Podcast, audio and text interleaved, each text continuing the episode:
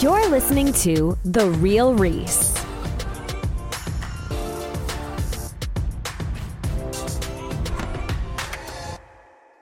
Welcome to my podcast, The Real Reese. My name is Reese, and I'll be your host out every single one of these episodes. And today we are discussing again um, the Mike Flanagan shows. One Matt came up with the great idea to just separate each show into his own episode because there's so much content to cover in each of them. So that's what we're going to do today. And we're going to start out with the first show that released on Netflix, The Haunting of Hill House. So, how are you guys doing today? Doing good. Yeah, doing great. Thank you. Yeah, I'm doing pretty good.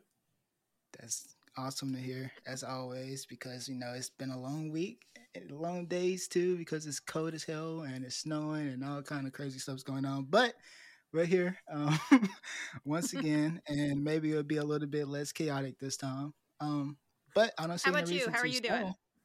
Uh, we are doing fine. Other than the snow, we're doing okay over here. I hear that.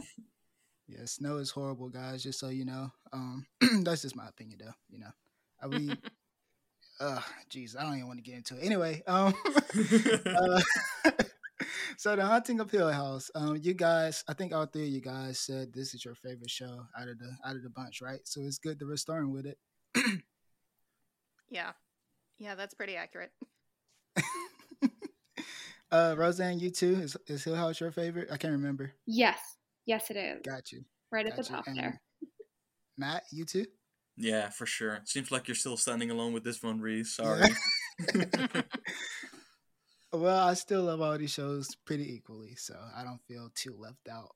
But um Hill House is fantastic, honestly. I honestly do think it's like if not I still think it's a 9 out of 10. It's just it's just not my 10 out of 10 of the group. Um I don't think. But you ask me on another day then it can very well be at the very top of my list. It just it all changes depending on my mood most of the time. um but yeah, so first episode, Steven sees a ghost. Um, I just want to say something that's kind of random to start with, but I really enjoyed Steve throughout the entire show. I don't think at any point I felt the way I think we were supposed to feel about him. I feel like he was always I think he always had a reasonable response to most things that happened during the show, in my opinion. What do you guys think about that?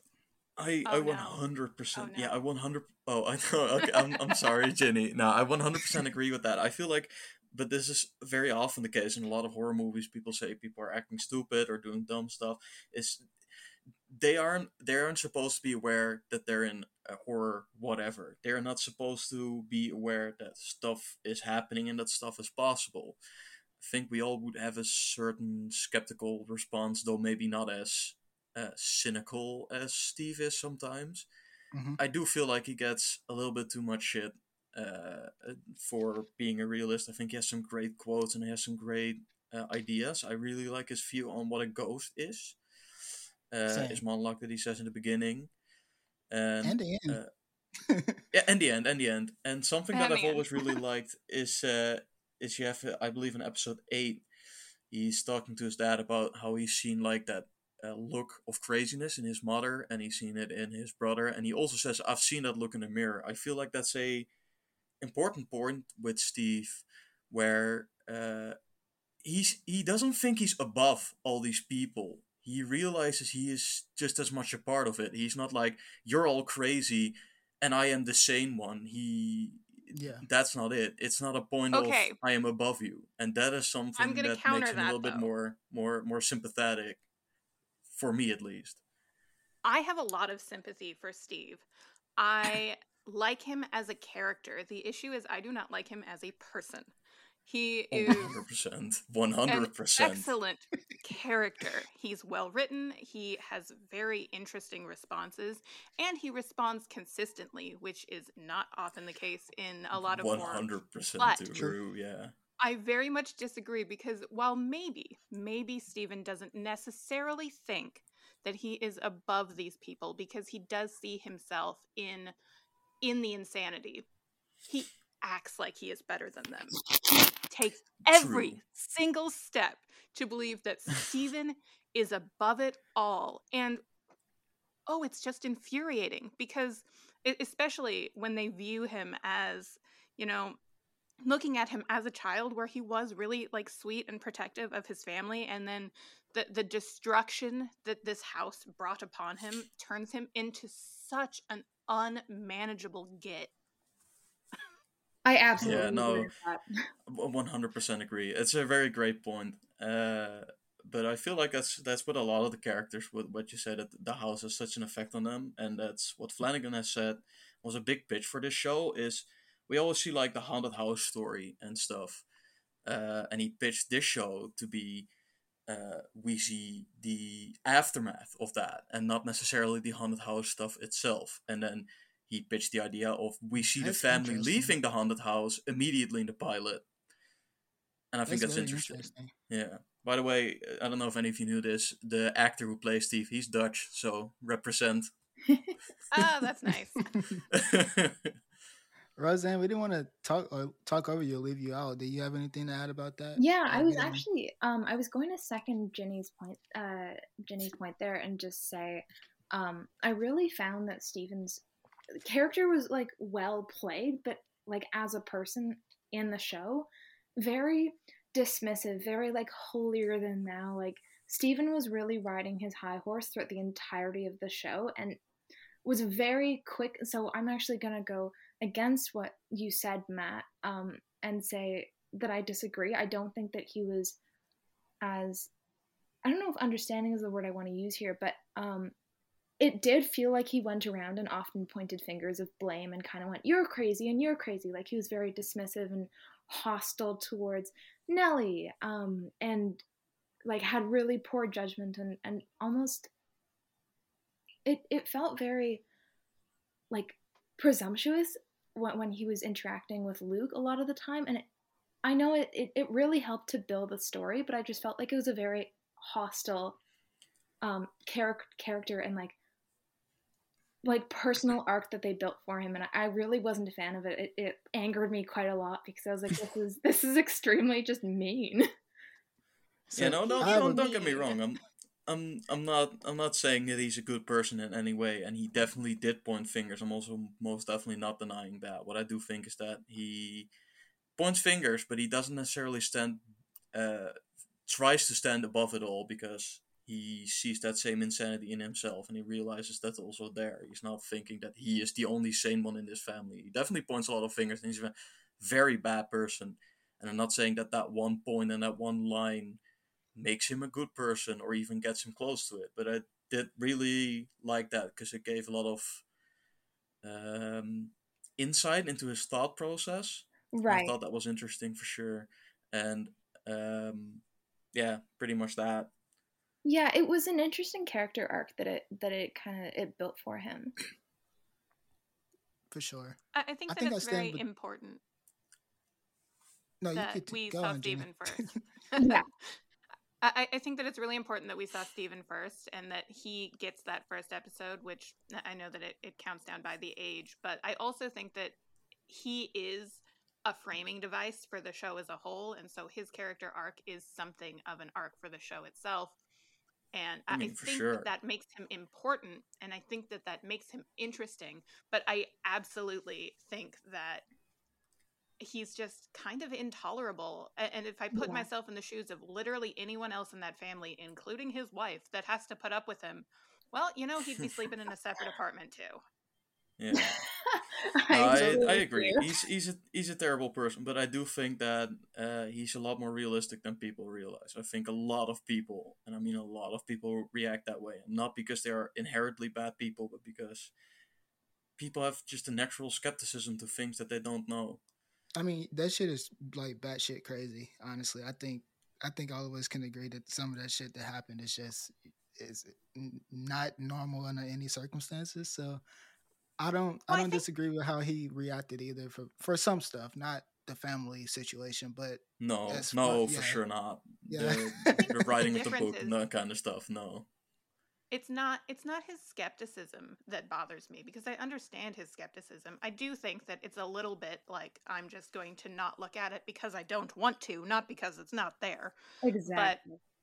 I, I think that his skepticism is is warranted because as soon as you leave that house and you go back out into the real world, people would call you crazy. Like people just straight yeah. up would. Um, I mean, but it- I it- it's happened. that's not his Look at that. issue. The issue is that he buried his head in the sand and he let the rest of his family down for it. Yeah. Yeah, no, that's that's why I'm definitely emphasizing not a good person, but I think he's a lot more realistic than people think, and very I close do think he's to very I think what realistic. I, I think very close to what a lot of people would logically react to that because, I mean, if if your like little sister, you know, five years old, starts talking about weird, crazy monsters, the first thought would also be it's a dream. At least mine personally. I mean, my first thought would be that also, but if I had lived in a haunted house and had so many haunted experiences, and also saw my sister's ghost at the end of the first episode, maybe I wouldn't walk around the rest of the show calling everyone Yeah. crazy. Yeah, Yeah. for So, sure. He's he's not a did you good person. I guys, think we can um, all agree with that. Do you guys believe in the paranormal or the supernatural, whatever- whichever way you want to call it? Or yeah, yeah, I, I guess it's called supernatural for right now. I don't know. To an extent. okay. Uh, Rozhan said yes. Ginny said to an extent, and Matt. Uh, well, I think to an extent is correct. I do think there's something out there that's beyond the nature of what we know right now. I like Steve's term, not to be immediately become the Steve of the group, but I like Steve's term of it is preternatural. Yeah. Um, I don't necessarily believe in like demons and ghosts and stuff like that. And I believe that a lot of the evidence that is floating around online is fake or explainable in one way or another. I'm I'm naturally skeptical to sure. that kind of stuff, but I'm also very open minded to be proven wrong. I've just yet to be proven wrong. I like that. Yeah, Yeah, I, I think for me, the really big difference is yeah, like stuff you see online or videos and all of this proof that does float around. That is so easy to explain away or to say, yeah, that that was fake, or they were trying to do this, or you know, maybe it's unexplainable, but that doesn't mean it's paranormal. I think that my big thing, and the reason I feel like to an extent, is because I know people who have had paranormal experiences that they cannot explain. And the thing is, I trust them. I don't trust a video on the internet, but I do have stories from people that I personally trust and believe. And therefore, I allow for skepticism. But I mean, a blanket statement of no is almost never a good idea. Yeah, no, Yeah. definitely not. I mean, and I've I've uh, also had my fair share of like weird uh, things happening to me that I can't exactly explain. Oh, That- for sure. do do cross very very very close to the idea of there being a ghost, like you know. But I I've always just kept myself skeptical, but not in a way where I refuse to let my mind be changed. I'm open minded to let it be changed, but nothing has done so so far. Yeah, that makes sense. So, did I? I'm wondering now. Did Steve have any kind of? I don't want to say power because that's not what it's called. But did he have any ability that all his other siblings did have something? You know, the twin thing, Theo's touch, Shirley's. I don't know, sleep, dream sequences. I don't know what was going on there. Oh, anyway, that's they the, all- the sleep talking. Yeah. Yeah. Where she does she does indeed foreshadow some stuff happening, so that's more than just random gibberish. yeah, yeah, which, yeah. Right. As someone who sleep talks, random gibberish is the most fun to talk. So, does Steve have anything like that that I, I don't think possibly so. missed out on, or? I know there's a lot of theories theories floating around about all the uh, because all the all the characters, all the siblings, they represent a certain form of grief, like one of the five Yeah. stages of grief. Mhm. and I know that there's been theories floating around uh, of them all uh, having a sense, like they'll represent a certain sense, as in touch or hearing, that kind of stuff. Uh, I also have heard that Flanagan himself said that, that even if that is in there, uh, it was not intentional.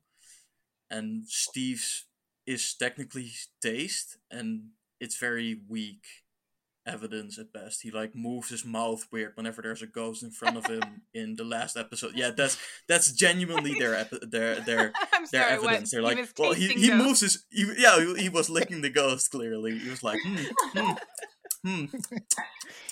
step vanilla I taste.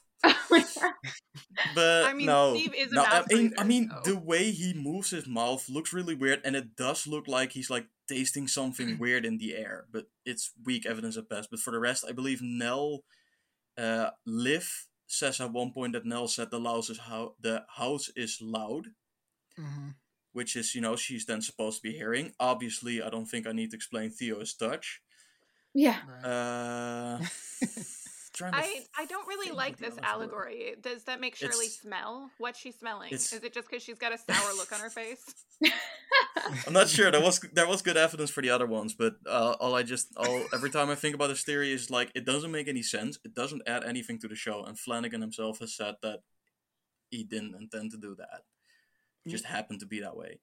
I forget what the other Luke is siblings their reasoning was. but- because Luke saw all the crazy shit as a kid. So yeah. I mean, yeah, I guess Shirley is smell. Maybe I, I don't even want to get into that. It's kind of weird. I don't but, remember um, what the other two were, but it was it was interesting to read, but it's it doesn't add anything to the show. Right, right, right, right. Um, yeah, I don't, I don't really recall Steve having any kind of. I mean, we had this him seeing the ghost experience as a kid with the the clock worker, but that doesn't matter in It's the grand scheme barely a things. ghost. That's Yeah. barely. A ghost. I fi- can I, just I find if that you had like to yeah no you go Ginny.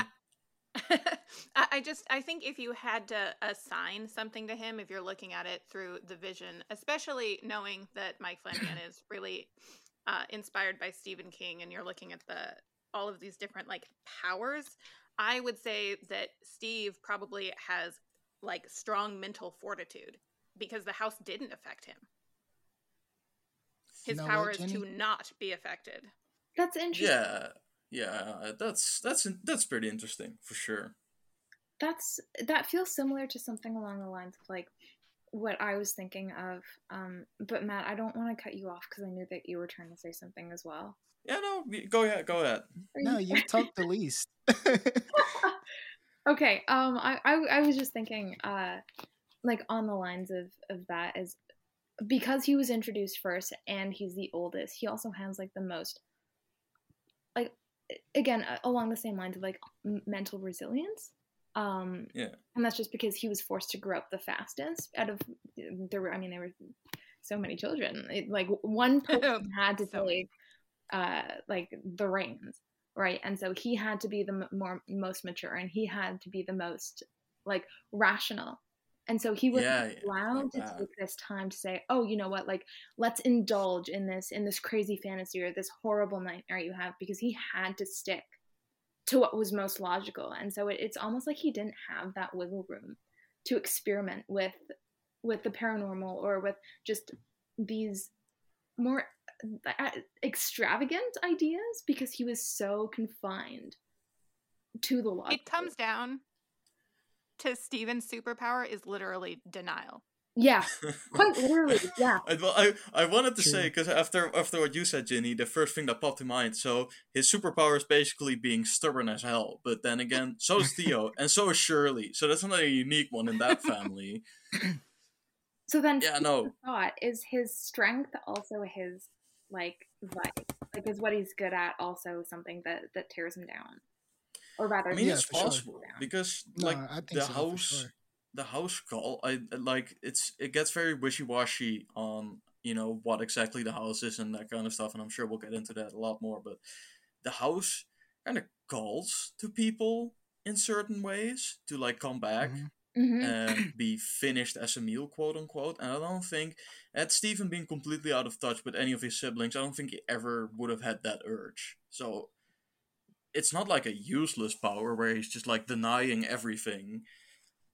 He he would technically be protected from the power of that house, but he just is still there because he wants to also protect his siblings. He still wants to be the older brother. yeah. I'd like to That- double back for just a sec because uh, we got our opinions on the paranormal, but Reese, I don't think you answered. Oh yeah, that's Oh, That's very Oh, true. right. I I'm surprised that you caught that. I tried to slip by. Uh, I do I do believe in the paranormal, yeah. Okay. but also to a certain extent too. Maybe not fully completely into it, but I for sure believe in a higher power because I I am of religion. So yeah, for sure. Oh wow, what what religion, if I may ask? I am a Christian. All right. Yeah, so I do definitely believe in higher power. Maybe not, you know, fully on into ghosts and apparitions and things like that, but I do believe in something else greater than us or parallel to us, I should say. So yeah, for sure. Um, yeah. um, so next in line, we talked about Steven and the next episode. I don't remember the name of it, but it's Shirley's episode. Um, Ooh, good one. What is it called? I don't know. is it? No, I'm not. I Gonna, find not. Shirley to be very controversial. Do you guys see that a lot? I, I see that there's a Yes. really hard divide. Like most people hate Steven. Most people It- love Theo. yeah, And then Shirley, yeah. it's like, mm, it goes it goes both ways. so, yeah. Some some people are like, "Wow, she's really annoying," and some other people are like, "Wow, you go you go queen girl." Really, Um, I've never seen that one before. I've, seen never it. It's that called one. Open Casket, by the way. The episode. Oh, okay, that makes yeah, sense. right.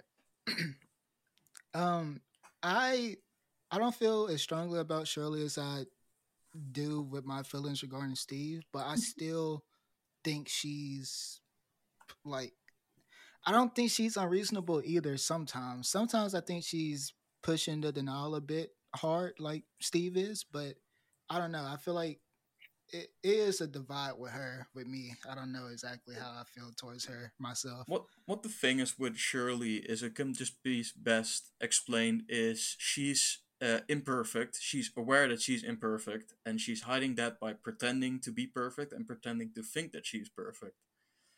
I feel like all the uh, all the talk that she gets in the show of people, you know, being like, "Oh, you think you're so perfect" and that kind of stuff. I think she doesn't actually think that, but she puts up that charade to uh, hide the fact that she is imperfect. But That's- my that's- controversial take. I love Shirley. Okay. I actually love Shirley, and I, uh, again, it, it's more character. As a person, I do think she would be kind of annoying to be around. um, but I think that the differences, the difference is Steve shut everything off and said, "I'm going to protect myself." Shirley shut everything off and said, "I'm going to protect everyone around me." It does not matter, and, and it's very. She she gets angry, like like she is anger. That that's her allegory. But I think that the way Shirley acts is almost always out of preservation of others as opposed to preservation of the self. I do think she puts on a very perfect front, but I also don't think that she cares. I don't think that her main goal is I'm going to be perfect. No, her main goal is I am going to be strong so that the people around me don't have to be. That's very interesting. I, I, I like that.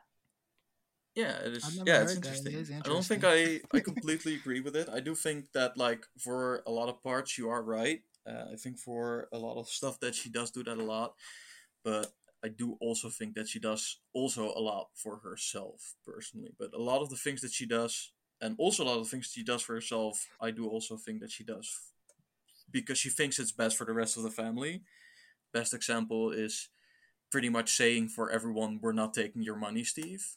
I don't think that was because she was pissed off and therefore no one else can have this money. She genuinely thought that everyone agreed with her on that and just wanted to say it because they thought the others might be too scared. Honestly, would you guys take the money? I just want to know what other people think about that. I would 100% take that would. money, Oh, but I also oh, would not. I would not mind being in that book. I would not mind. I don't care. I'll, I'll, I'll. I think that there is a difference though, because I mean, I think about it and I'm like, absolutely. But also, I'm not traumatized by the events, and that's not my parent that he's Fair. talking about in such a manner. And I think that Fair, it's fair. not about taking the money, because I would take the money. But I feel like I could take the money and still say, Steve, what you did is really shitty. Like, Yeah. sure, I'll What- take 15K, but shut up.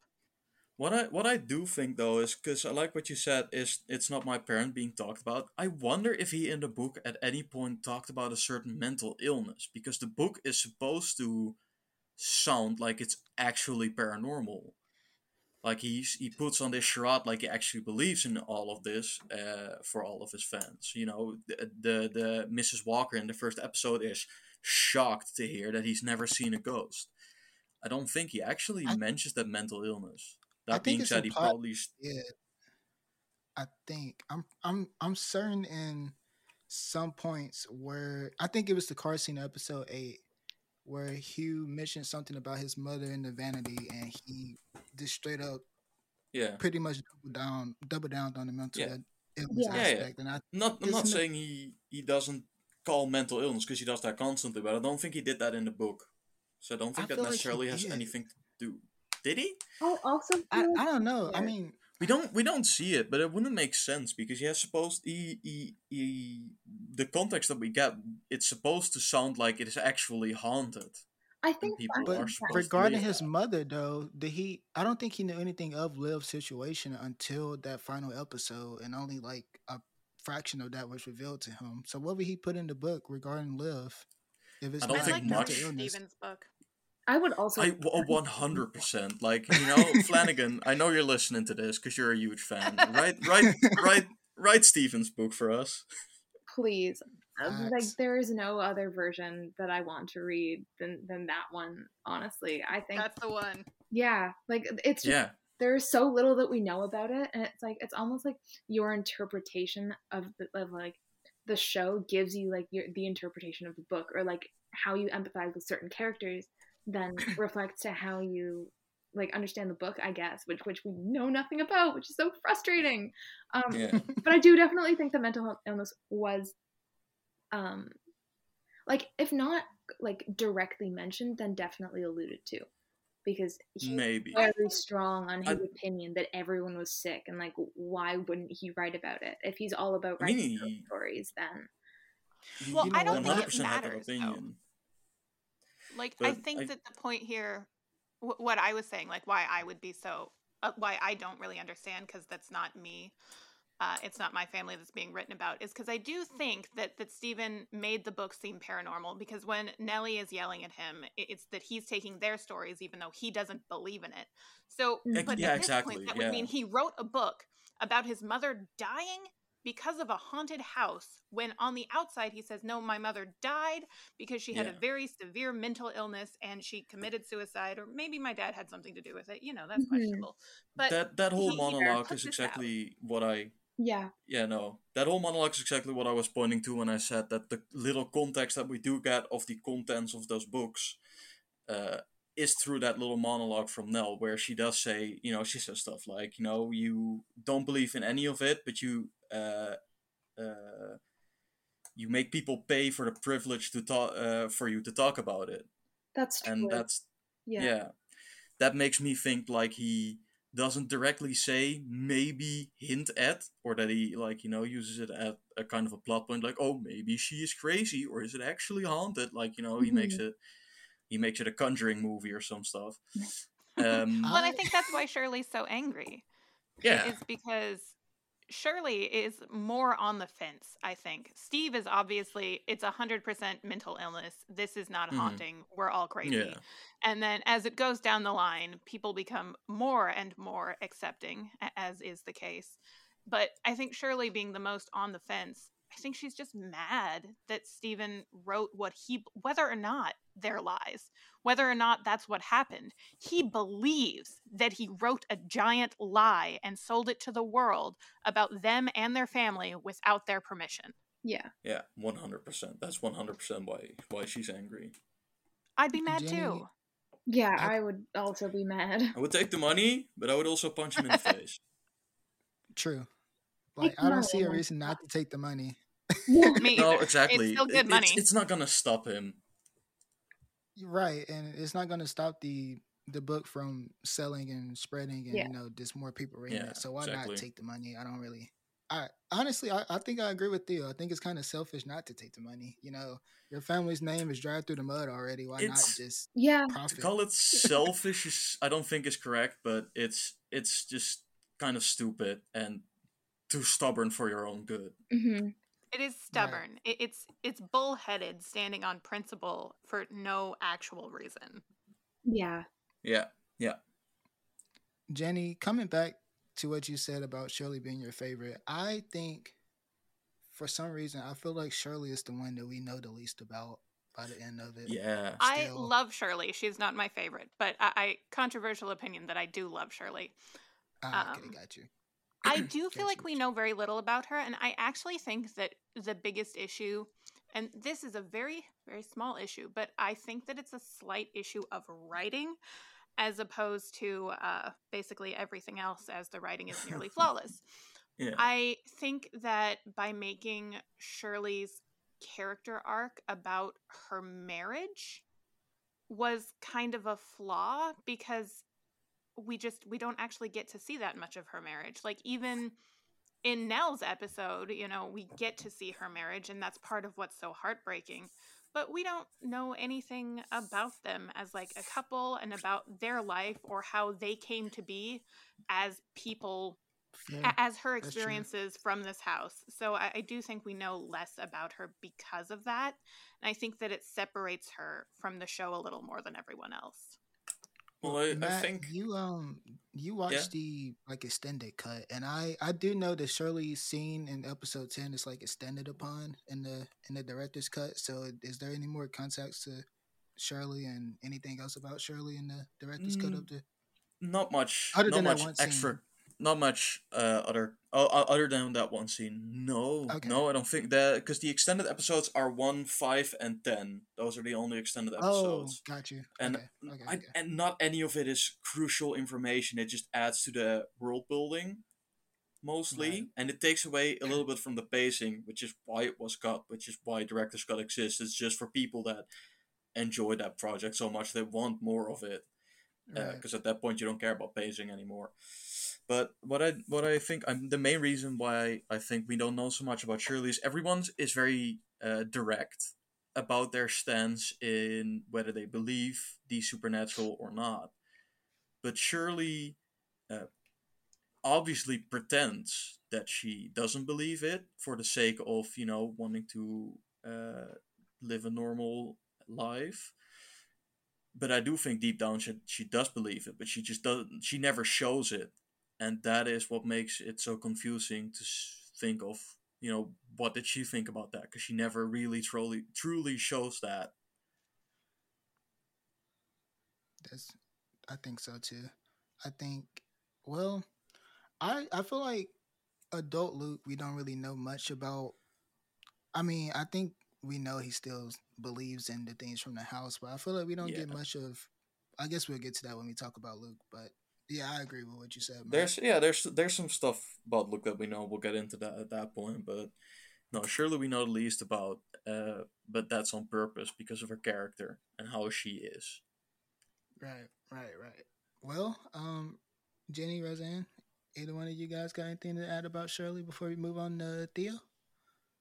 I don't think so. Uh, just Not me. real quick, Shirley's episode, because we talked about Shirley a lot, but not uh, much of what True. was happening in her episode, because her experience in the house with the kittens um, is every time I think of Hill House, I don't know why, but that is the scene I always think of first.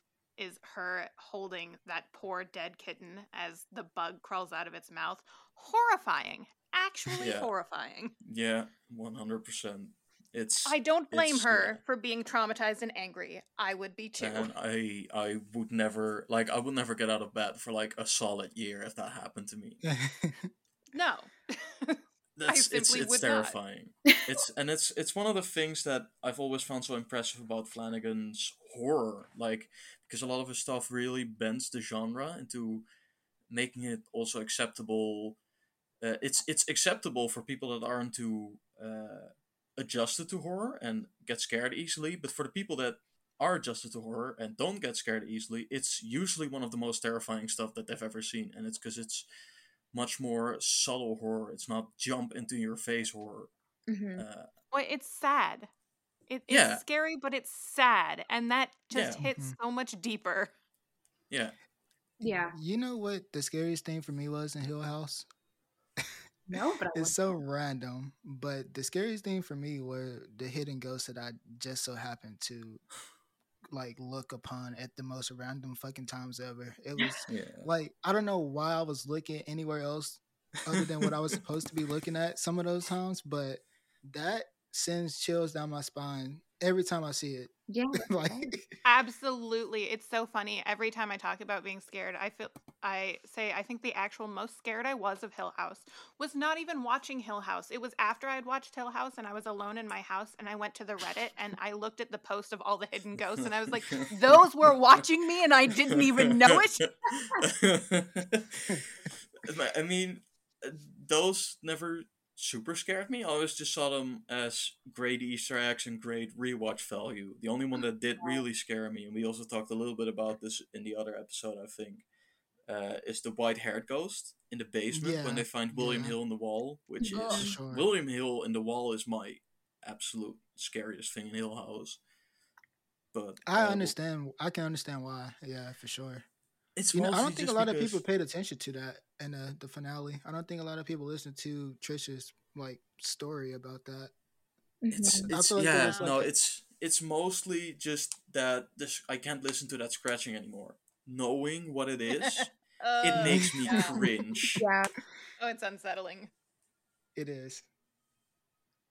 For sure. I can't I can't wait Um, for for for him to do it again in in the Fall of the House of Usher because you know that I'm so that's gonna happen because You're just gonna hear that's it that's in that's not even a unique experience for a Poe character being stuck in something and having to scratch your ways out. That's that's like a daily business for a Poe character. Facts.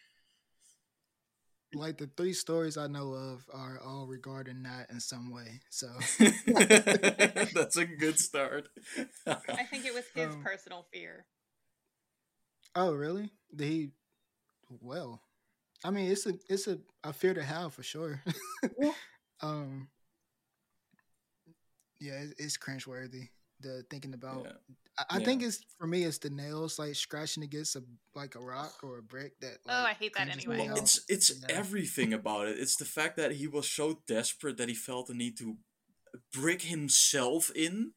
Like, what the hell has he seen that scared him so bad that he felt it was a better idea to brick yourself into a it's like it's like the whole monkey's paw all over again. It's like the scariest thing is what they don't show you you know and just imply that it is so horrible they do and do they do this and this and that. That's true, but Uh, I believe he had a similar experience to Olivia, where the the house taught him that the only way to be safe was to be stuck in it forever.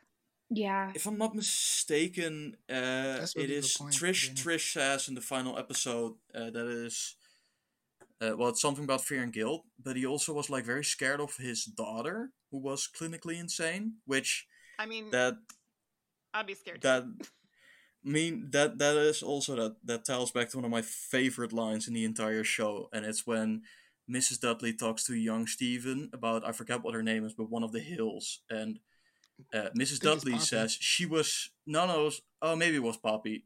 Yeah, and it's Poppy. Mrs. Dudley says uh, she was crazy, and Stephen says yeah she was looks kinda kind of wild." wild. and I I just I can't with that line. It's so beautiful.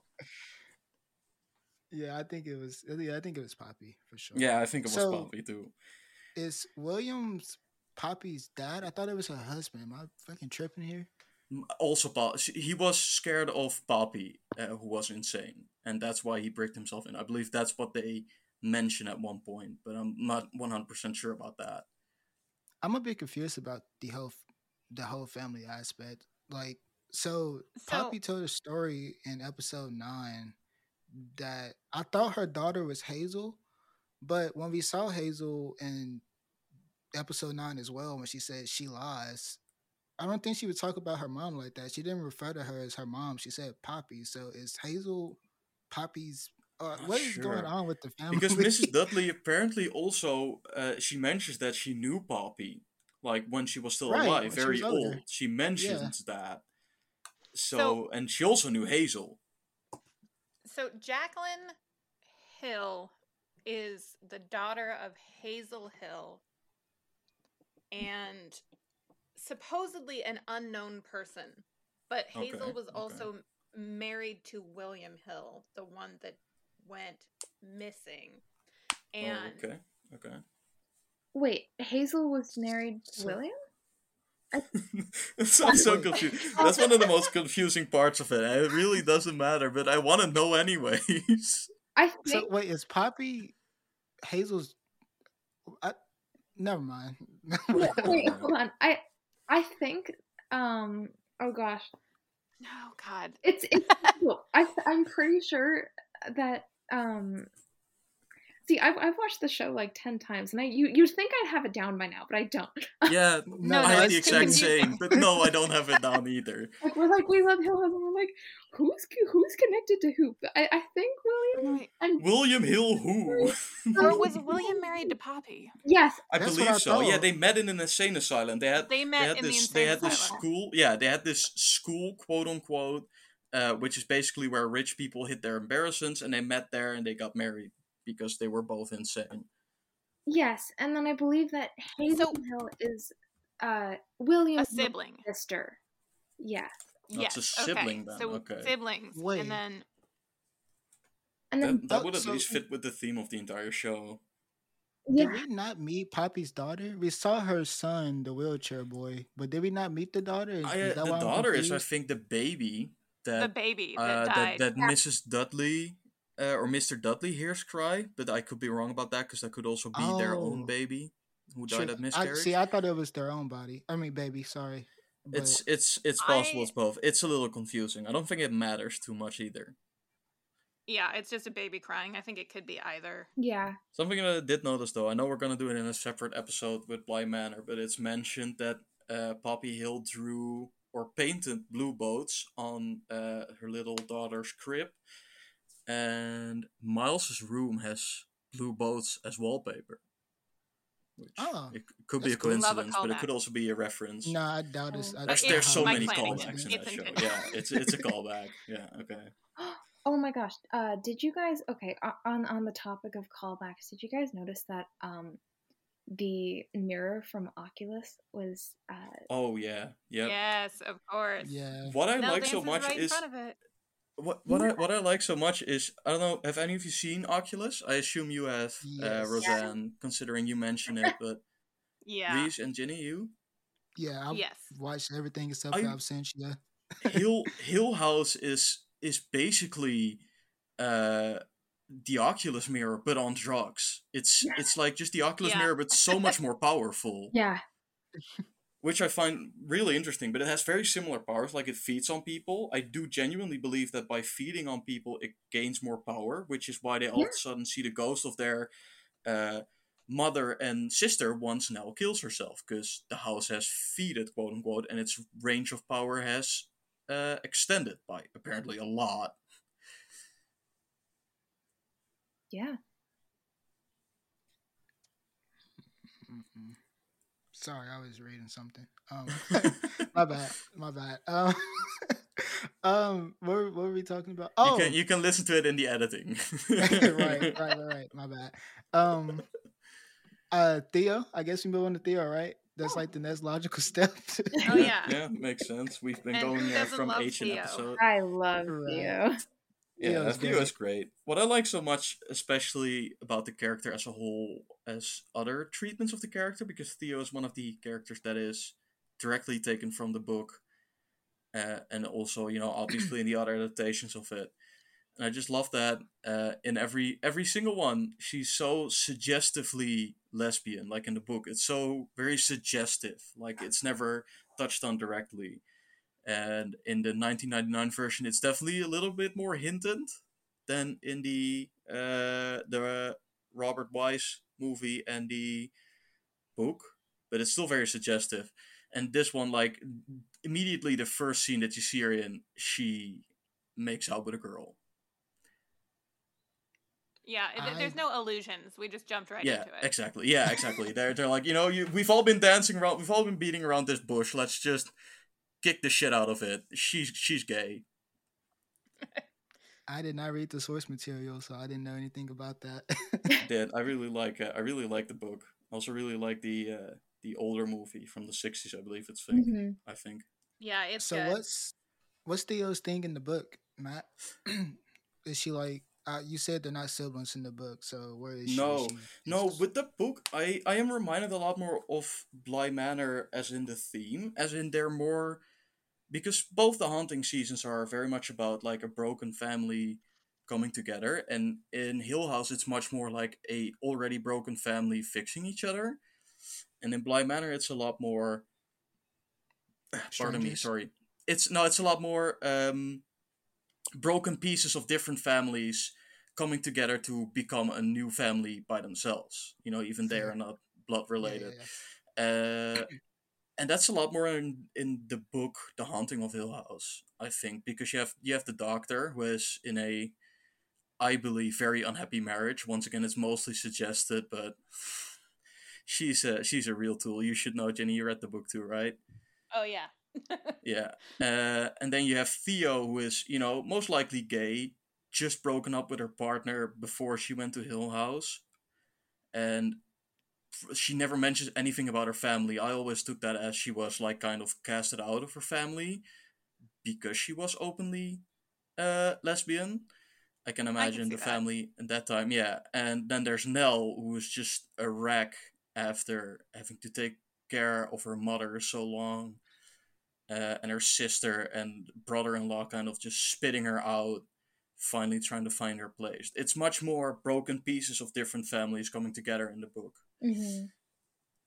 uh, and with theo she's not super similar she's definitely not as stubborn uh, as she is in the book she's very cynical uh, in that humorous way that you definitely also see in the show but she's Right. not as stubborn necessarily she's a lot more open and she's a lot more uh, considerate of other people's feelings which i find very interesting Yeah, I was gonna say she's not nearly as uh, presented as selfish as Theo is. in yeah the show. yeah exactly what i do like though is because the power she has is invented for the show but uh, she is a medium in the older adaptation which is interesting i feel like that's a reference to that she's like a medium Gotcha, Yeah, and gotcha, gotcha. there's the the constant reference. I think in almost every adaptation, there's been the reference to who was holding my hand. It just depends on who says it.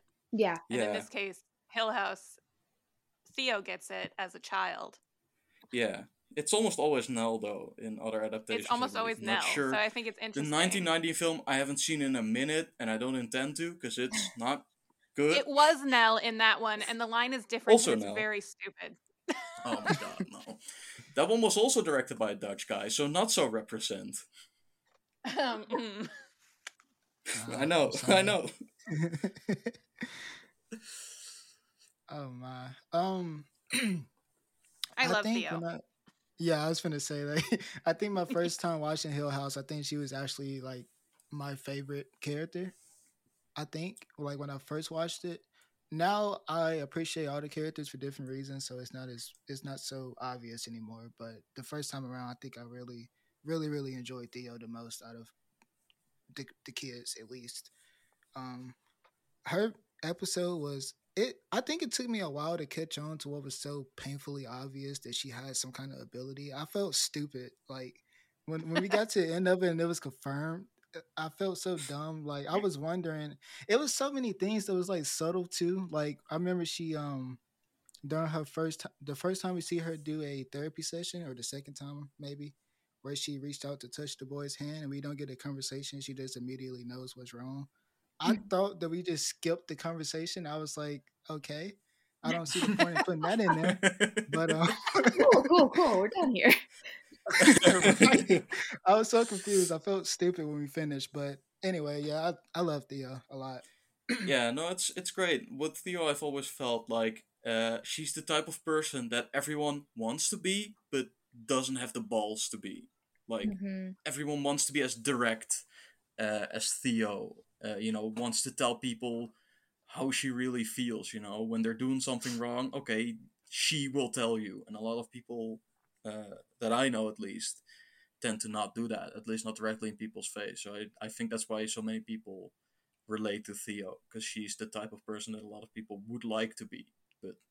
Uh, I think aren't. so. I mean, she really is because she, she she's a power icon in the show, just as someone who does absolutely push Yeah. through everything. Yeah. And as I love Theo and I love Kate Siegel, but I've always had one question about her and th- about the character as a whole is because I've always wondered why she wasn't closer to their dad because they all have questions about their dad and their dad's involvement, but Theo knows and we know Theo knows. Mm, Why did she I let him get so far away? I think because we do see what she sees, I f- and she sees only those brief flashes, and in those flashes, you could definitely s- see that the dad might be the bad guy. And of but she course, could you have know, it figured it out. She could have just like touched his hand one more time ever and But asked him a would question. you I like don't think she like wanted ima- like imagine imagine seeing your own parent do something like that and having the ability to see that you know with the off chance that maybe you saw it wrong as a kid or remember it wrong and he might actually be innocent but there's also a very big chance that you're gonna see him commit those horrible acts again would you do I it guess maybe that's just me, but yeah, absolutely. Because Wow, what okay. what are your two options? Your options are he did something horrible, so I'm going to treat him like the rest of my family does, like he did something horrible, or he didn't and we're all assholes. But if your option is to continue to treat him like he did something horrible anyway, why wouldn't you want that confirmation? Like if it's I true, if he it's did do something horrible, nothing changes. because it's nothing already changes. You just continue. It's already suggested that it's not fun for her to go through like you know meeting someone within a millisecond of just touching them. And then to Well, no, that be your parent and see him no no obviously not. That's already very much into that. And then to think that And I do being your think- your dad seeing him again do all those horrible acts that must be traumatic. And to i can imagine not wanting to see that again. Like if you see something traumatic you don't want to revisit that. You don't you don't go ah shoot i wish i had filmed that so i could rewatch it. So i can definitely see there's a downside to uh, wanting to know. Like i can understand wanting to know but uh, I, I don't think we should underestimate the downside to that which is having to see that again. I think that she kind of shows throughout the show as a whole, though, that no matter what she saw, I don't think she ever believed that what he did was wrong. I, I don't think she believed it because I think that because she was so in tune with everything, I think Theo knew that something was wrong with mom regardless. And of course, Theo knows that something is wrong with the house. And you see Yeah. it later and the way that she interacts with Hugh. She treats him the most like a person, I think, in their mm-hmm. older selves. Like she will talk Outside to of him, and Nell, after she, probably. Yeah, outside Yeah, of Nell, yeah. but N- Nell is, you know, gone by the point we see Yeah. most of Theo. yeah Um, No, so I I, do, mean, I yeah, don't think she that- wants to. I just think it's interesting.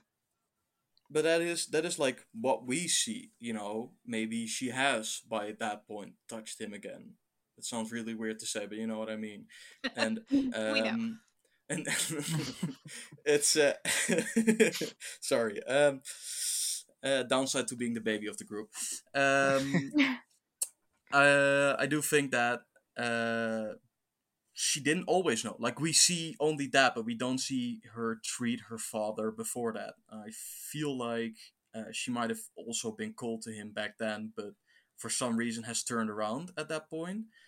And uh, it's interesting because I, I remember listening to Kate Siegel talk about specifically the uh, the er, her monologue about uh, or after that huge jump scare in the car, uh, and she sees that monologue as something more tragic, as her letting go of her sister, and a kind of an acceptance of the worst has already happened, which is also, and this is this is all Kate Siegel's views that I have taken from uh, podcasts.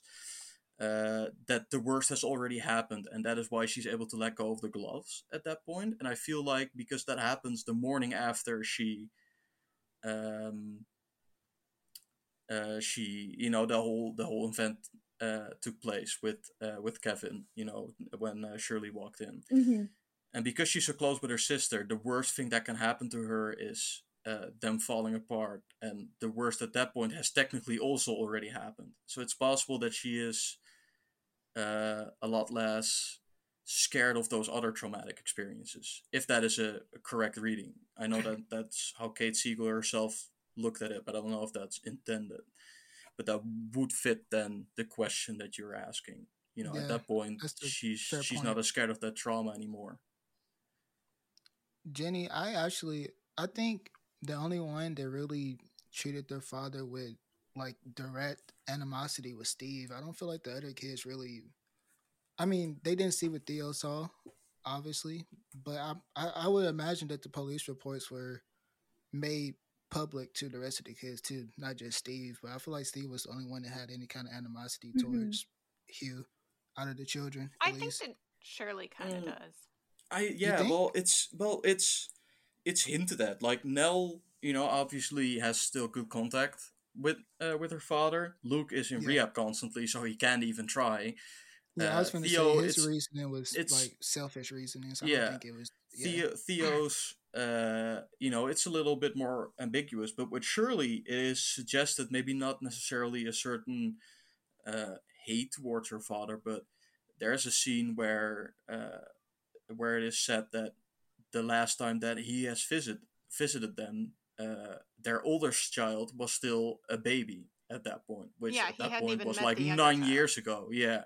Yeah, he hadn't met the other child, and he was like, "Yeah, but I have met you," and he's like, "I don't remember that." And it's like, "Yeah, well, you were very, like, very oh, "I little." Yeah. So that that was also a solid nine years ago. Last time he visited, so they're definitely not on good terms. I assume. Otherwise, I I, feel like they would have visited. I feel like, well, I think dis- distancing yourself and having animosity are kind of different things. I feel like m- maybe Shirley was no, well, obviously Shirley was distant from him, but I feel like Steve was the only one that, like, directly said multiple times how much he didn't respect his father at Mhm. the at that point in their Yeah. lives. I think I. Oh Yeah, yeah, I I, mean, think he's a that's co- true, he's a but I think that's constant more dick because to Steve us. is a jerk. He yeah, but Yeah. he's so he's in in in episode in episode six. He's so rude to you. It's it's almost sad to watch. You know, he he tries to It's very sad. talk watch. and he falls over his words and then steve walks past angrily and says oh that's great dad want to do the eulogy tomorrow and i'm like Shh, shut up Oh my god! Yeah. Literally no. shut let him speak let the man speak and it's so it's so well done by by timothy Hutton. uh uh what's his last name the Hutton, the guy I who think. plays yeah hutton yeah something like that um he plays it so well I said earlier that Steve had like a pretty reasonable reasonable response to a lot of things, and I still stand by that. but I will say, Steve had one line that I think made me the most mad out of any line in the show, and that's when he said the Roman parrot died. I did not like that. Oh, line at that hurt. think that was yeah. I didn't like it. i I, i like that line because it was so real and raw It was real for it sure. It was so and it hit you into your core because uh right or not you know whether it is uh what he said is right or not and obviously it's not right but that's an entirely different Yeah. discussion but it is how he feels and that feels like the first time he has genuinely been completely directly honest with his dad and you feel that in That's what I was gonna say. in that it too. line it is so painful but in the best way It hurts and it's so unfair, but I think that is the bravest Steve has ever been. Yeah, Yeah. oh, one hundred percent. And uh, yeah, apparently, because there's also another scene where uh, where they were screaming at each other. Apparently, a lot of that wasn't necessarily planned to be that loud, uh, and a lot of that was like uh, improvised by by uh, Michiel, who plays Steve, and then Timothy Hutton just joined in. It's like, all right, you're screaming, then I'm screaming too. I love that energy. Ginny, you know what? I think it was. I'm gonna say I think most of that was liquid courage, but that is Yeah. definitely the most brave. One hundred percent, it was, and I, I really like that you said, yeah, because I've I've tried to put it to good words, but I do think that what you said was absolutely perfect. That's the most brave Steve has been that we see. Rozhan, I And it's feel good, so it's good to bad that we're leaving you out of stuff. Yeah. No, no, I I'm, don't want I'm you to feel like like okay. no, I'm just fly on the wall. Like I'm just listening. I, I'll I'll chime in when I feel like I'm like, yeah, I have something to say. Otherwise, I'm just I'm just listening. I'm just Okay. learning.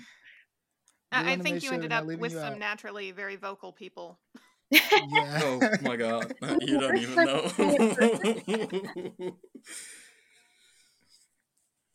oh my. Okay, Ginny, you can continue. Sorry, didn't mean to cut you off.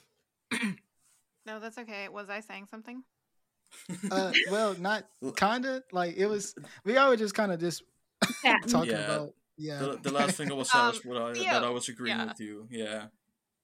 Theo is Um, Theo is wonderful. Theo is an icon. We love to see it. Love Kate Siegel and her perfect attendance in the Mike Flanagan shows. Yes. Um, I I do excellent. also think though uh, that um, and I love Theo as a character 100%, and I'm not a big fan of Shirley, and I'm not a big fan of Steve. But uh, everyone seems to love Theo, yet she has a lot of the uh, same kind of stubbornness and uh, rudeness that Stephen that people really hate in Stephen Shirley. It's two uh, things. which I always it's find one, interesting. I honestly think that Shirley doesn't get away with it because Shirley has resting bitch face. So you look at her and she just looks mean no matter Yeah. what. Yeah. And I But think so that does Steve doesn't get away with it because Steve is whiny. That's Yeah. the difference. Oh, Steve doesn't get away with it because Steve is both mean and whiny. One Theo gets away with it because she's mean, but she backs up her shit. Yeah, that's true. That's true. And I'm not saying it's wrong. Like I said, I really love Theo, but I do find that kind of interesting to see. I also think that's a little Kate Siegel because, yeah, It's she can be being mean on 100%. screen, but it's just great to watch her face. Yeah, she she also has like a very subtle resting bitch face, and it's very fun to see. She has almost like don't you even dare try to mess with you like i'll rip you to shreds sort of energy Yeah. but not in like a Yeah. hostile like i'm gonna kill you kind of way just like i'm gonna hurt you with my words almost Yeah, yeah. Agreed. like like she What I looks at do, you uh, and you're like you know everything about me which is yeah. true just not in that exact context Hmm. What I what I do still want to say while we're uh, still on the topic of Theo is her episode. What I really like about these uh, first five episodes, which are all obviously, you know, about the, each of the individual siblings, is they all also have uh, these little individual stories. With uh, Steve's story, it's the story of Mrs. Walker with the husband hanging on the wall, which is, by the way, great tension building in scene. Uh, with That's good. with Shirley's episodes, it's Max seeing his uh, dead grandmother still on his bed, and with Mhm. Theo's, it's it's the extremely tragic story of the little girl uh, being molested by her foster dad. Um, something that I wanna wanna point out about that is you have the scene in the basement where she is touching the couch where it uh, most likely happened, mhm. uh, and she is feeling what is happening and her physical Yeah. acting in there is so good. Like you So know what is going on. Yeah. it is so um, abstract what you see compared to what is going on but you still know exactly what is going on. It's it's hard and painful to watch. Yeah. It, it's a difficult one, and it's a it's a really difficult topic to touch on, and I think that they handled it respectfully and also Yeah. with just enough to be the emotional gut punch that it needed to be to show you what Theo is dealing with as a person, as an Mhm. adult who has yeah graduated from her childhood trauma into dealing with everyone else's. yeah Yeah. I mean, it, it shows Yeah. you why she has her fear of like letting people in, because uh, if they have like baggage or trauma, she doesn't just like hear about the about that. It's not just like trauma venting, and then you know you hear about it and you feel for them. It sucks, but that's it. No, she goes through it yeah with them. Uh, so it also really hammers home why she is so uh, scared to let people in. yeah for sure. Um, uh, Matt, going back to what you said about the like the individual stories within those first five episodes, a good transition um, point right here would be to talk about the one from episode four, which was Gordon's story about Oh the my little God. girl with the man that that has to be like Horrifying. uh yeah, for sure. It's so I ah it makes me cringe. I think it makes me cringe.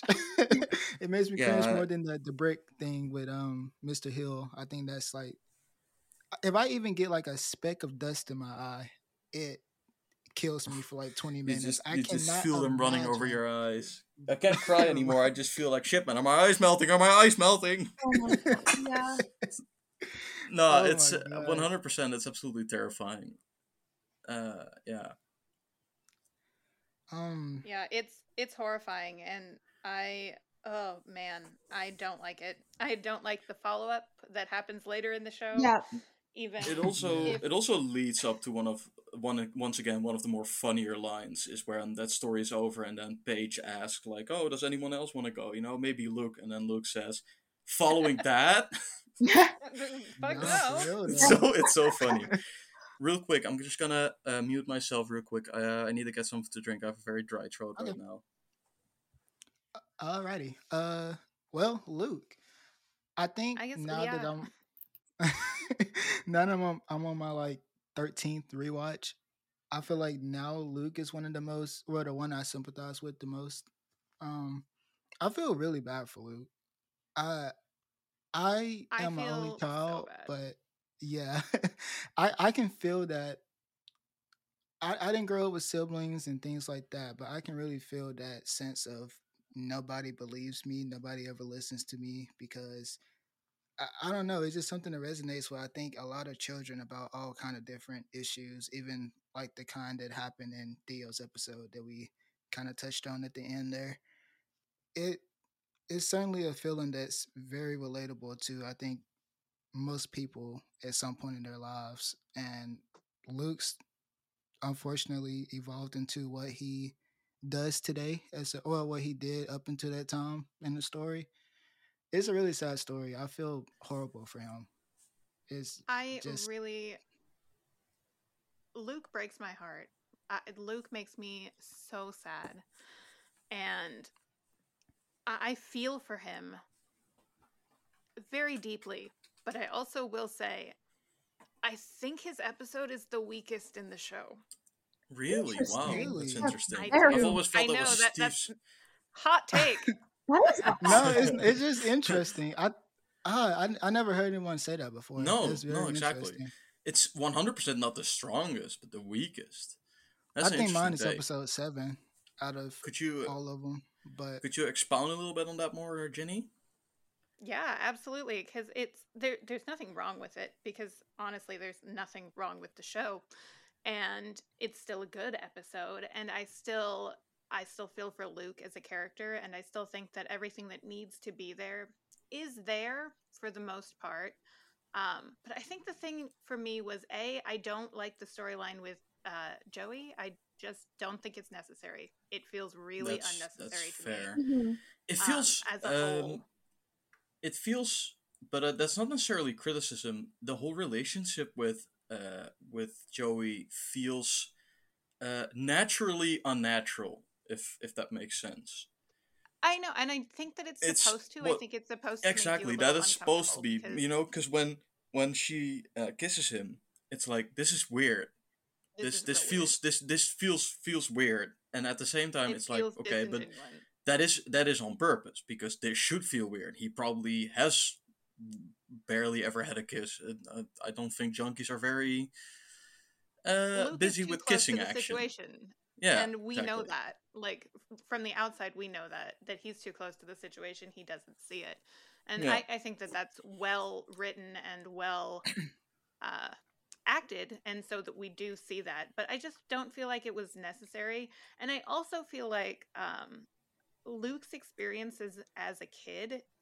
The better ones we see in other people's episodes, like Theo's episode. Uh, Yeah. Luke's Yeah, horrifying experience in Theo's episode, absolutely horrifying. Um, excellent. And then in his episode, we get some of the the very small downfall to the show, which is some of the effects are not great. Um, I don't think that the tall man is frightening. And Mhm. I, I think, really, I, I know, find think that like the one whole Oh, is a little corny. horrifying. That is because It's the that is William. concept That to is me, William Hill, by the way. That is supposed to be Yeah. William Yes. Hill. Yeah, and they Absolutely talk about how all just he the ever concept wants that horrifying. to him be tall. scary. That one See, I scared don't. the To me, I'm like shit that out of is me. not scary at all No, to I- me, and I And don't know it's- why. it's- agree with you. it's- It's not scary, in in my opinion. Sorry. It's not. Okay, well, maybe I'm just a big old wuss. That's also very much. No, no. I, I also no, I get it's it. pretty, And- pretty, but it, it horrifies me. And what I like so much about his connection, because he has a connection to William Hill. Uh, it's you know he he himself always feels very small. You know, even as a as an adult, mentally mostly. I believe Oliver Jackson Cohen is like six foot something. Well, that's but- that's Yeah. Steve's fault too, making him feel small a lot. Mentally, That's he's Yeah, always Steve. yeah yeah he says he says uh in his like uh in his own episode he has like the end monologue when he get his ni- when he gets his 90 day chip and he says he's always been a scared little kid and he always thought that that would go away but no he just got scared of new things hmm so he's always felt very small and william hill had a similar arc uh which was revealed by evil trish in the last episode she uh she I'm so the, the sad that that was william just hill like a, a throwaway kind of thing. I I wish it got a little bit more focus. I feel like a lot of people ignored that, or like they just thought she was spouting out about random, you know, nonsense. I think people but- just don't really make the connection. They might even at one point be like, "Oh yeah, someone else was also bricked in." That might be a reference to that, but they don't.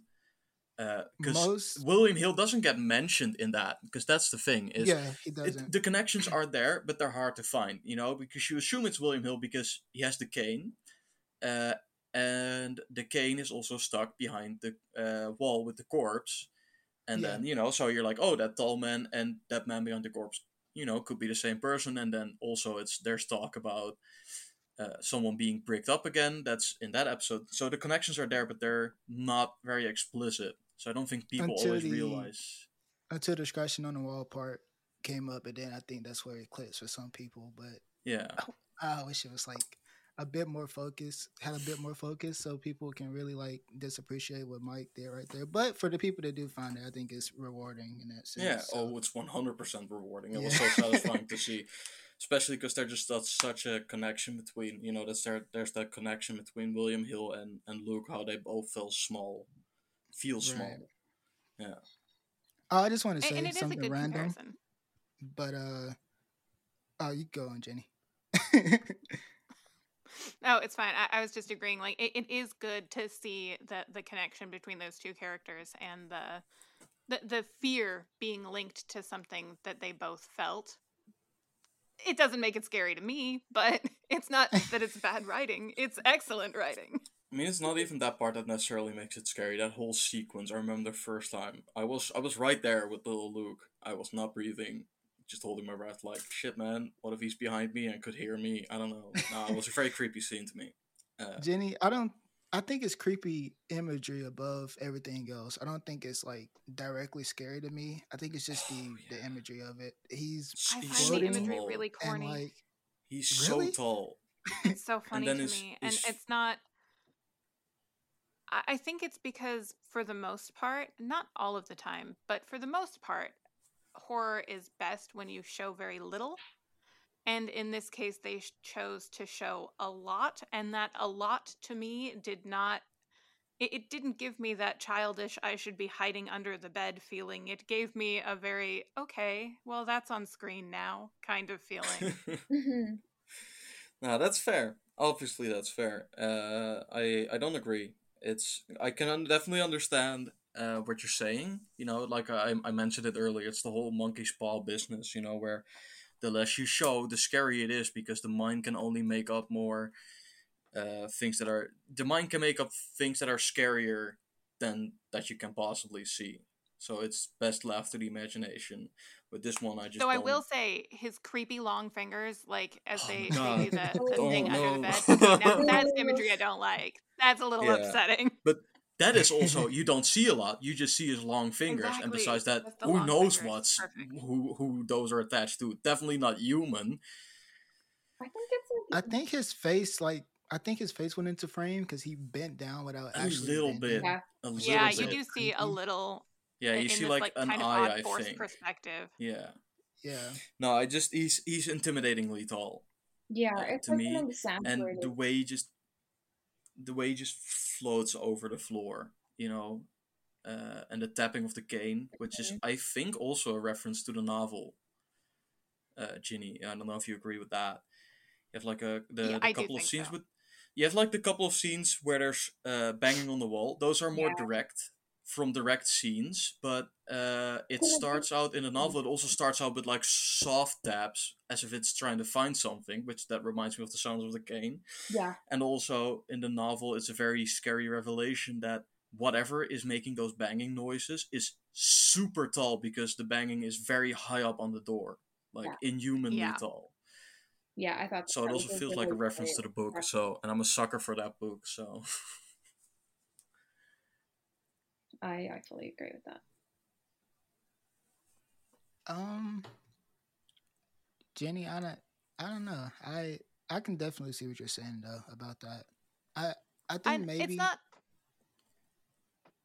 like I was saying. It, it's still it's not that it's a bad episode by any stretch, and it's not that it's not necessary. I just think that it could have been.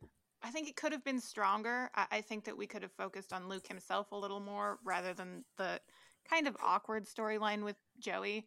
Um, and I also think that despite how good everything is, in like from a filmmaking perspective, I think it feels like the creators were definitely more comfortable in our small spaces, in in the house, in individual rooms, Yeah. in oh yeah, the, the yeah. funeral home and then we step out like onto the streets and things it feels weird it doesn't feel right and, and i think that that's part of what makes me like take a little step back from it.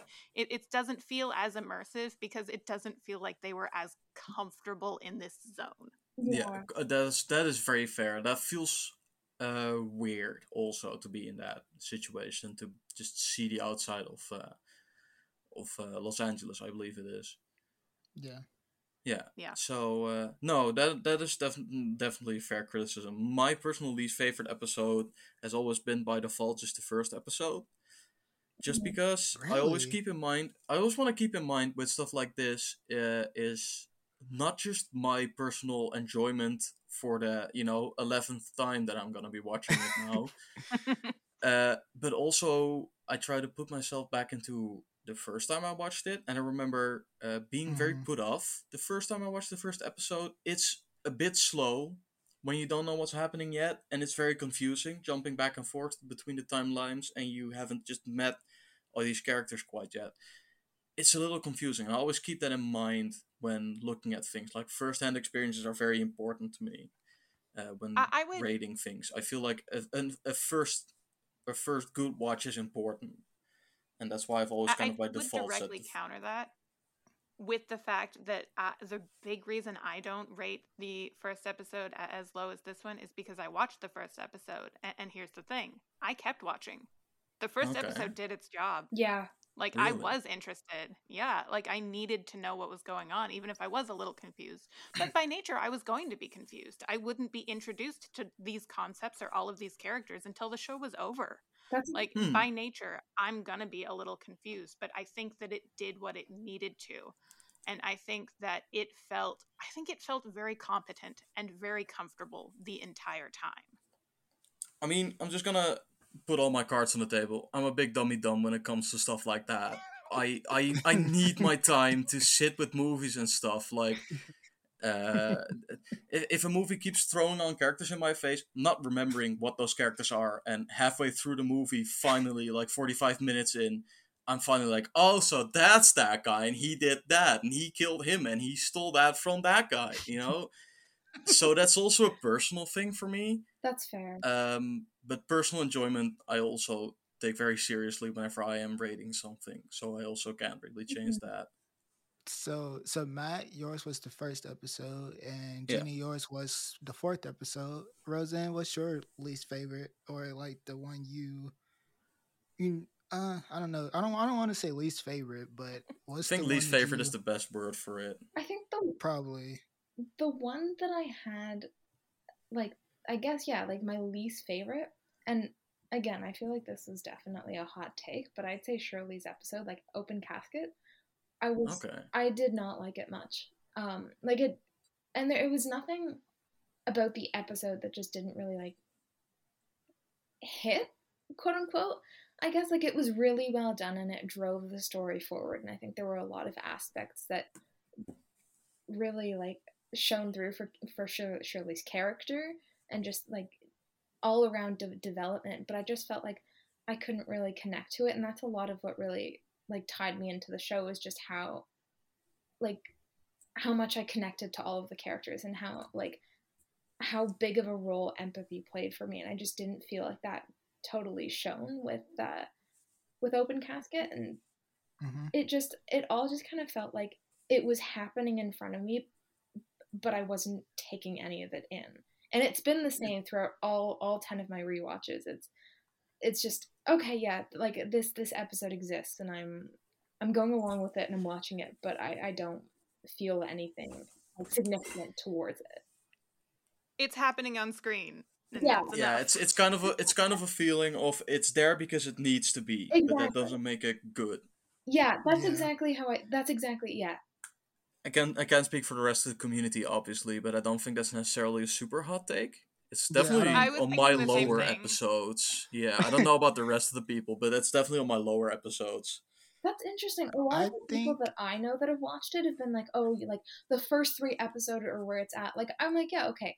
First and second episode, absolutely. I love and, and Mm. just to um to kind of piggyback on what Ginny, what you were saying um about how the the first episode hooked you. I I felt the same way. I was like, okay, a lot of the times, and maybe that's a, like a sweeping statement. Maybe not a lot of the times, but there have been times where I'm watching it like the first episode, like the pilot of a show, and I'm like, this is just not it. Like there are ten people. I don't know who they are. I'm not interested. But the way that that Flanagan and and all the creators delivered the first episode, I was like, I want to know more.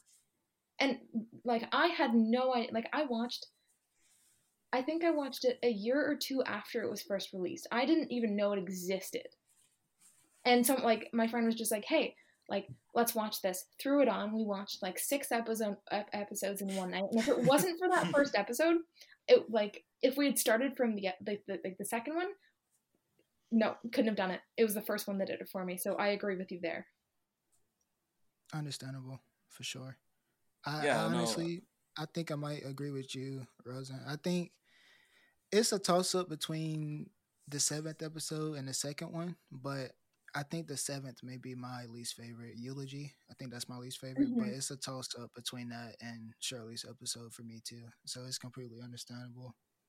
I don't think it's a hot take. I think those two episodes are usually the ones that are at the bottom most of the time.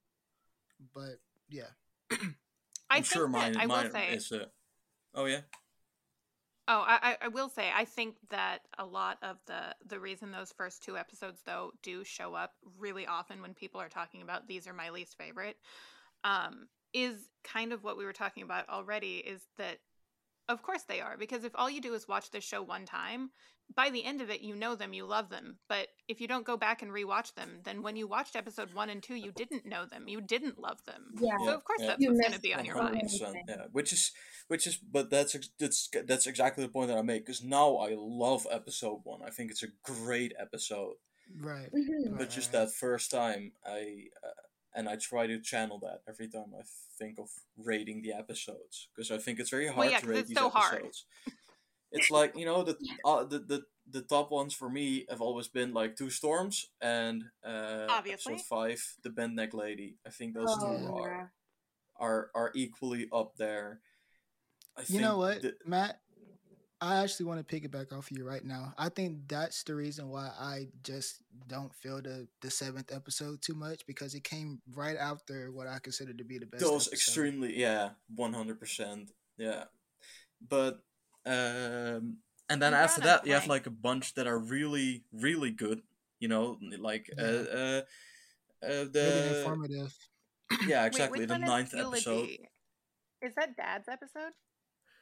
Technically, seven yeah, it's a- seven yeah. and eight are kind of dad's episode like they're they're half dad's episode half we're finally moving the story along hmm But seventh is the one that that's like mostly centered around the the graveyard situation. yeah and the eighth Uh, one i think is yeah. also really good uh, mostly because a lot of the stuff that uh, that happens between timothy hutton and uh, uh, uh, you older you and uh, and steve. That's why i think episode 8 is great. Obviously episode 9 is really good.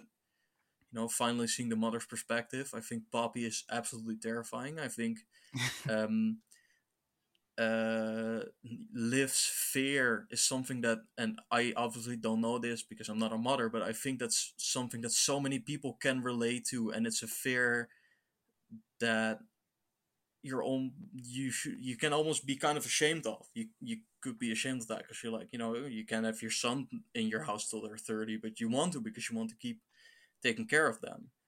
You don't want bad things to happen to them, and you feel like the only way to do that is to constantly keep an eye on them and constantly take care of them. But you can't do that because that's not socially acceptable. For sure. All right. Well, I will withhold further commentary on the later ones as we we move on. True. Um, I know Ginny, you said you really resonated with Liv a lot, but we'll get to it and we'll get there. When we get to, yeah. um, so I think Nell's episode next in line, Bent Neck Lady. What yes, I yes. think is my second favorite episode. I really love this episode a lot. One hundred percent. This episode is incredible. That twist blew my absolute mind. Did you guys get it? Like the first time watching? Did you yeah, guess yeah, it at one point? I did. Yeah. Yeah, I think so. I, I How about you, Rozhan? I did, yeah. I caught it. I, am I'm telling you, I'm an idiot with these oh, kind of things. I just don't see it. How I don't do know if I felt with the the Theo thing. I was like, oh my god, she can, she has powers. Like I, it took me so long. I'm so that dumb, sounds like something I do. I actually, I think I, I, I, I wasn't too far off my first time watching. I, but, I just didn't know it was leaning in that direction with the abilities thing. So I, I think that's why it threw yeah. me off a little bit. but like you know, uh, I may be an idiot, but boy was that twist so great for me because that's the first time I realized what was happening. Yeah. Yeah. Uh, it, it, I kind of figured it out, but I didn't hundred percent know, and it didn't. Even though I was figuring it out, I don't feel like the the emotional resonance really hit until we got exactly what the twist was, and then, oh my god, it's devastating. And but that's also so much of the editing, which is you know that's how Flanagan started. So obviously that's where one of his biggest strengths lays, because you have this sweeping score of of everything that's happening, you know, and right up to the point where she's actually you know falling off the balcony, uh, being kissed away by her mother, and then complete silence and huge cracking sound, and then just nothing but chirps, and you sit there for like a solid five or ten seconds with what's just happened. And then it picks back oh, up. you hurts. realize it's not over yet. Something more is coming yeah. and it's so well edited. It's insane. Like i like you can probably start a film school a professional film school just show the haunting of hill house and they would all graduate. I, I think that would be a valuable tool yeah, yeah 100%. So much, like, it was so Something... much anxiety for me when Liv gave her the necklace because I immediately caught on. Yeah. Oh, I did I catch on to that one as well. I was like, yeah, yeah. something that I, I wanted to say, it's something that has always intrigued me, and it also has partly to do with episode 9. I know we don't want to get into that too much, but I want to get it because I am thinking of it right now. It's because you have very two very similar uh, shots of like the mom falling and Nell falling uh, from the stairs. You know, they're in pretty much yeah. the same position, except Nell has a rope around her neck. Something that I've always noticed and has intrigued me, and I don't entirely understand what it's supposed to mean. Like, I kind of get it. Nell needs to be quote unquote pushed. She gets that kiss from her mother, which is the thing that makes her fall. She doesn't want to fall in that moment. Liv falls by herself. Uh, Poppy uh, pulls out her hand to push her, but never touches Liv. She falls by herself. I think I will say I think that there's a little bit of uh, ambiguity as to whether or not Poppy would have actually even been able to push her, and I think that might be why she never touches. But I also think that, that there's some merit to the idea that because you're right, Nell did not want to jump, and yeah. Liv absolutely wanted to jump. I think that that's yeah. the difference. Is Liv took a free fall, and yeah. Nell had to continue to be held by the house. Yeah. Yeah. I do I do think though that Poppy would have probably been able to push her. I mean, Liv was able to kiss Nell. She was a ghost at that point. I don't see a reason why Poppy wouldn't be able to push her if she would have wanted to. I mean, Poppy well, Liv touched kissed her, all but... of them. Yeah, I, I do think that Liv kissed Nell on the forehead, but also, you know, kissing her on the forehead didn't push her. Like I think that ambiguity no, exists. no, for a not reason. entirely. For sure, for sure, not entirely. Uh, but I do think that that feels on purpose because they focus on it so much in episode nine, like how she is clearly not touching her. Yeah, I think Also, I think the difference is. uh, Go for it. No, I've it's- talked plenty. it's okay. You go ahead. I, I just I think that Liv is Liv has been driven crazy by the house. Like like her mental state has been thoroughly deteriorated because of the house and Yeah. Nell's mental state has been thoroughly deteriorated mostly because of her very tragic life. Yeah. Like the house doesn't have as strong of a hold on her. The Hmm, hold mhm. is her mom. Like, Yeah. her okay. mom has a hold on her more than the house. Yeah. Yeah.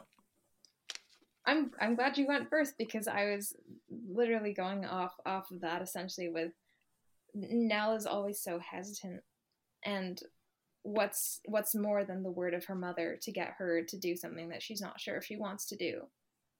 Yeah, Mhm. exactly. Uh, well, well, I'm- I'm not saying it has some bigger meaning, but it's a, it's it's something that I've always noticed and I've always thought about. Like when I think about this show, that's something that always pops into my mind. It feels so on purpose, which makes me feel like it's super meaningful. But I, it it feels too easy to say this means she didn't want to jump and her mom did want to jump. That feels too easy almost. You know what I mean? Mm-hmm. I agree. I don't I don't Yeah. think it's that easy because I don't Yeah. think that Nell I don't think that without the push, I don't think Nell would have jumped. Like Yeah. actively without any other interference. I don't necessarily think that she would have. But the fact of the I mean, matter the house is, is Nell was mostly haunted by herself. Yeah, Yeah. Was the house is, is tricking her in, in into you know even putting on the rope with the necklace Yeah. it's completely involuntary. So much anxiety. Yeah, yeah, literally.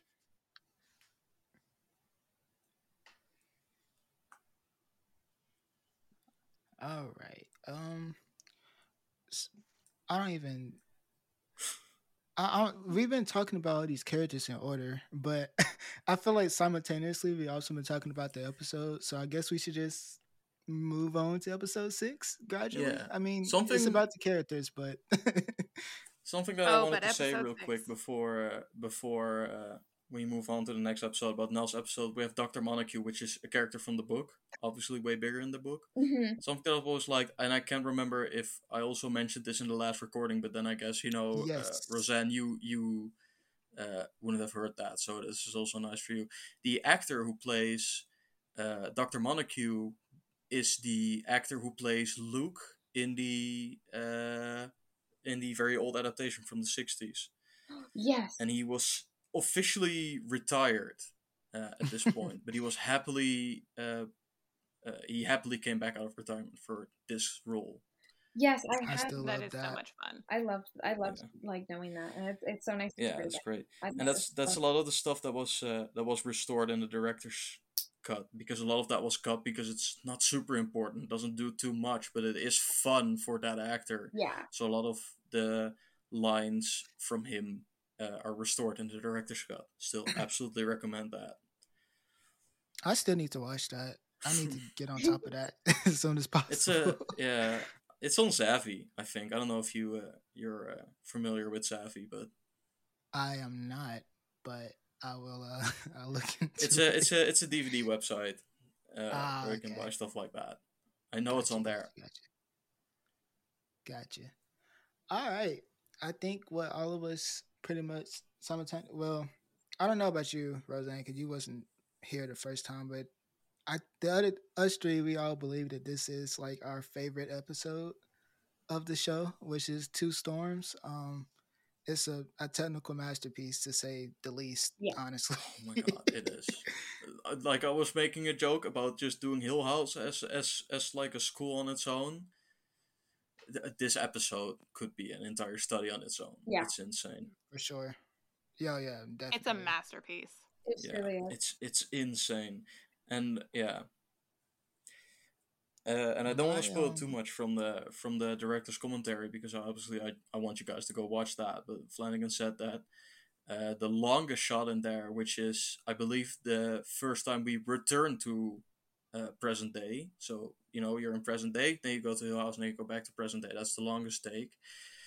Uh, they is? did that while they're. Uh, uh, I'm not sure what device they used exactly, but it was specifically necessary because people were standing up and sitting down again, so the camera camera height needed to change, and they needed to use a specific camera trolley for that.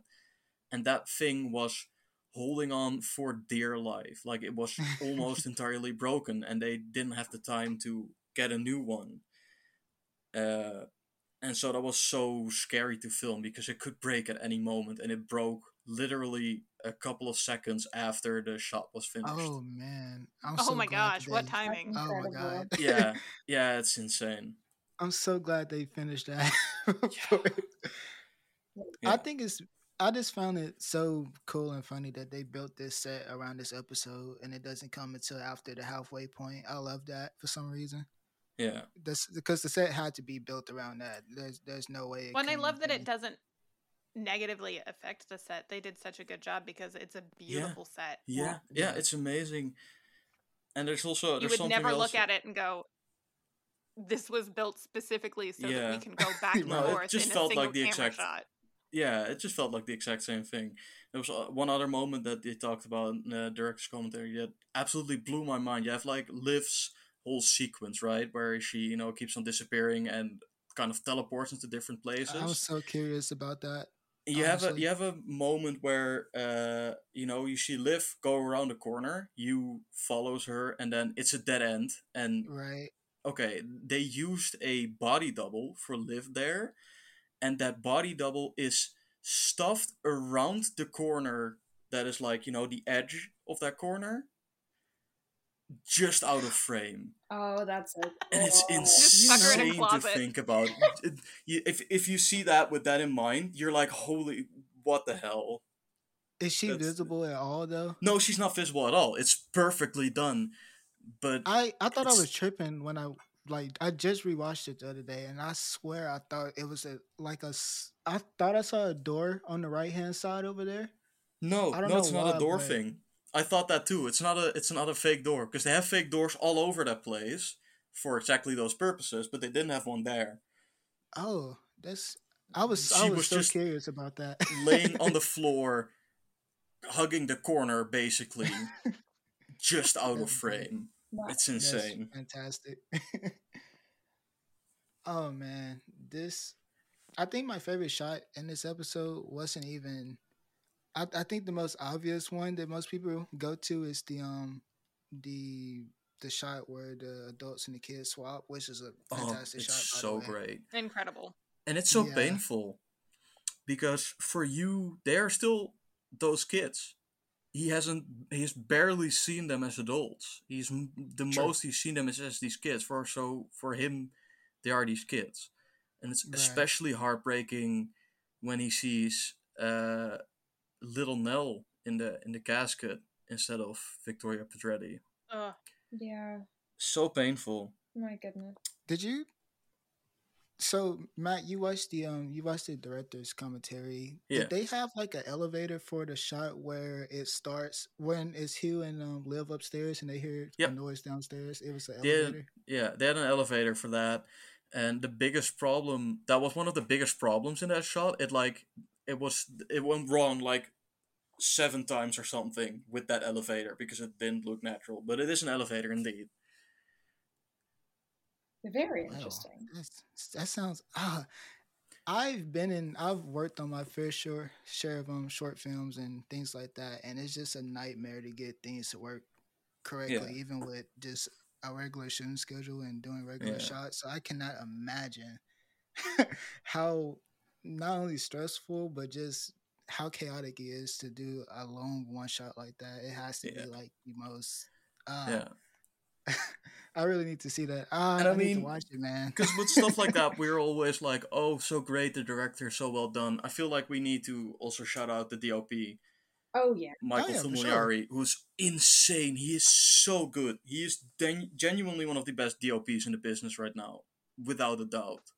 He's so good. And uh, I don't know if you guys also know about this. They uh, he and Flanagan have this like little gag where in every uh, every sh- every project they do. They want a ninety degree turn, and they've done this ever since they worked together for the first time, which I think was on Ouija or Before I Wake, one of the two. I don't remember which one of those came first. A 90 degree rotation shot, which is the most useless shot ever, but it's just become this gag between them. And they've since always pulled it off, you know, thinking of like the the, the, the, the scenes in Midnight Mass where uh, Zach Gilford, you know, he sees the girl he's hit. Uh, you know that that goes into that 90 degree shot, that kind of stuff. Mhm. But yeah, What no, I just I just wanted to episode? What Sorry? was it? I don't remember. Where was the? Where in was that it episode. I'm not sure in Hill House. Where is it in Hill House? Anyone? Any ideas? Uh, uh, I'm blanking on that. You know that? That's insane. It wasn't. Is it? Is it Steve's episode? Is it the first one? No, no, no. Never mind. No, it's not. No, it's not. Never mind. I thought it was the the one with at the house. Um, the Mrs. Whatever. No, I don't think it's that one. No, I know. I think I know what you No. mean, and I can understand the confusion. But Oh, it's the one where it, it's where Nellie's laying on the lounge and looking up at the bent neck lady, isn't it? Oh wait. yeah, oh yeah, yeah. There it is. Right. See, It- it's so obvious, but it just flies over your head every once in a while. Yeah, that's it. Yeah. Got you. It's so funny, stuff. and it, I like you. it so much. They do that a lot. But uh, yeah, I know. I just quickly wanted to shout out uh, the DOP because he's Was really he, good. Did he work in Bly Manor too? Yeah, yeah. Uh, he Okay. apparently is also going to be directing a couple of episodes in The Fall of the House of Usher. Oh, So really wow. hyped to see that. I'm excited. That is very interesting. Yeah. I don't even know what the one in Bly Manor is, but we have a whole like week or two to get that out the way. So uh, I'll watch through it. I still need to watch those docu those uh, those directors commentaries. So uh, I'll I'll They probably, got you'll that for Bly Manor mention too? it. You have homework. Yeah. I have my homework, and boy, is this the best homework I'll ever get. I hear you. oh my god. I forgot what I had to watch for my first day of film school, but it was a pretty it was pretty baller, whatever it was. I don't remember now. That was like three years ago. But um Yeah, no.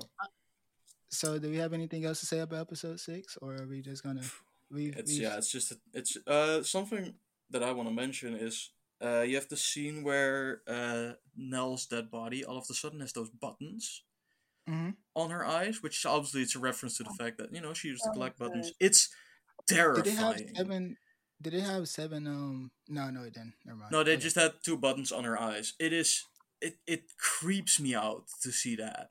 It's it's probably check Coraline trauma. Legitimately unsettling. It's probably Coraline trauma, you know, Yeah. because I was very young when I saw that. Uh, but it is it is bone chillingly terrifying. Matt, I think I found something the other day when watching that, but I'm gonna see if it's true or not, so you guys can continue with. Right? something. No, that's that's that's just very scary. I don't know I- how I you guys that- experienced that. Uh, yes. I do think that it's technically, uh, of course, an incredible episode, but I think that the thing we haven't touched on at all is any of the story that happens in this episode because it's it. very important. I love Like, it. I think we talked about it a little bit earlier. when we yeah, a little bit Steve when we and- we talked about yeah. Steve saying the wrong parent died, which that's Yeah, just that's yeah, just one of those that does happen. lines. And I know I don't want to get too far ahead, but you know, also father father uh, uh, uh, Hamish Linklater screaming in in in Midnight Mass. You know, one of those lines. Uh, that he Yeah. screams, "How does it make you feel?" And it's the same with Steve screaming, "The wrong parent died." It just gives me goosebumps, and it's hmm so good. It's so good. I But that think whole the, Yeah. the callback in this episode as they focus on Nellie going missing in the first storm and in the second one she she has the same that same feeling of standing in the room and It- she's trying to speak and no one can hear her and it's absolutely heart-wrenching. those voiceovers at the end I know the are so like, heartbreaking, and especially when minute. es- especially when Luke says, uh, "I'll never let anything bad happen to you ever again," and then that's voiceovered over adult Luke looking at his dead twin, and it's so gut wrenching. I I die a little inside every time I see that. You know, Yeah. this is so random to me, and I'm sorry for bringing this up right now, but I don't know what it is. It's just hard for me to imagine that. With all the other kids, it makes sense, but I just somehow forget every time that little Luke grew up into big Luke. it blows my mind somehow. I, I don't know what I it is. can understand it. Everyone acknowledges that the casting on that one is not as physically perfect, but that it was just worth it because both of the actors are so good. And I, I think that's true because they did such a good job yeah. physically, especially now. Yeah. Oh I think Shirley, goodness. too. Those Are we talking They about the, look the little kids or? Uh... yeah, the kids Yeah. to adults. Oh, compared the- to the adults, yeah. as yeah. they grow up. So it's And immediately easy. You can look at all that- of them and pair them. That's something they put a lot of thought in because Lulu Wilson, who plays young Shirley, is a natural blonde. Like, Yeah, Oh my so they didn't just like, oh, they kind of have the same hair, we'll pick that. No, they gave a wig to her. They looked at face uh, similarities. Yeah, and they did they did so good, and I think that Yeah. that might contribute a little as to why it's harder to look at little Luke and then Yeah. adult Yeah. Luke because they are not nearly so similar. I And would I think yeah, I that's think that's also because they're the. I think I feel like that's also a little bit on purpose because they are the least the same person. Like Steve has always been that skeptical, you know, even as a little kid. yeah, he you had have the a same kind of That's true. True, skepticism. true.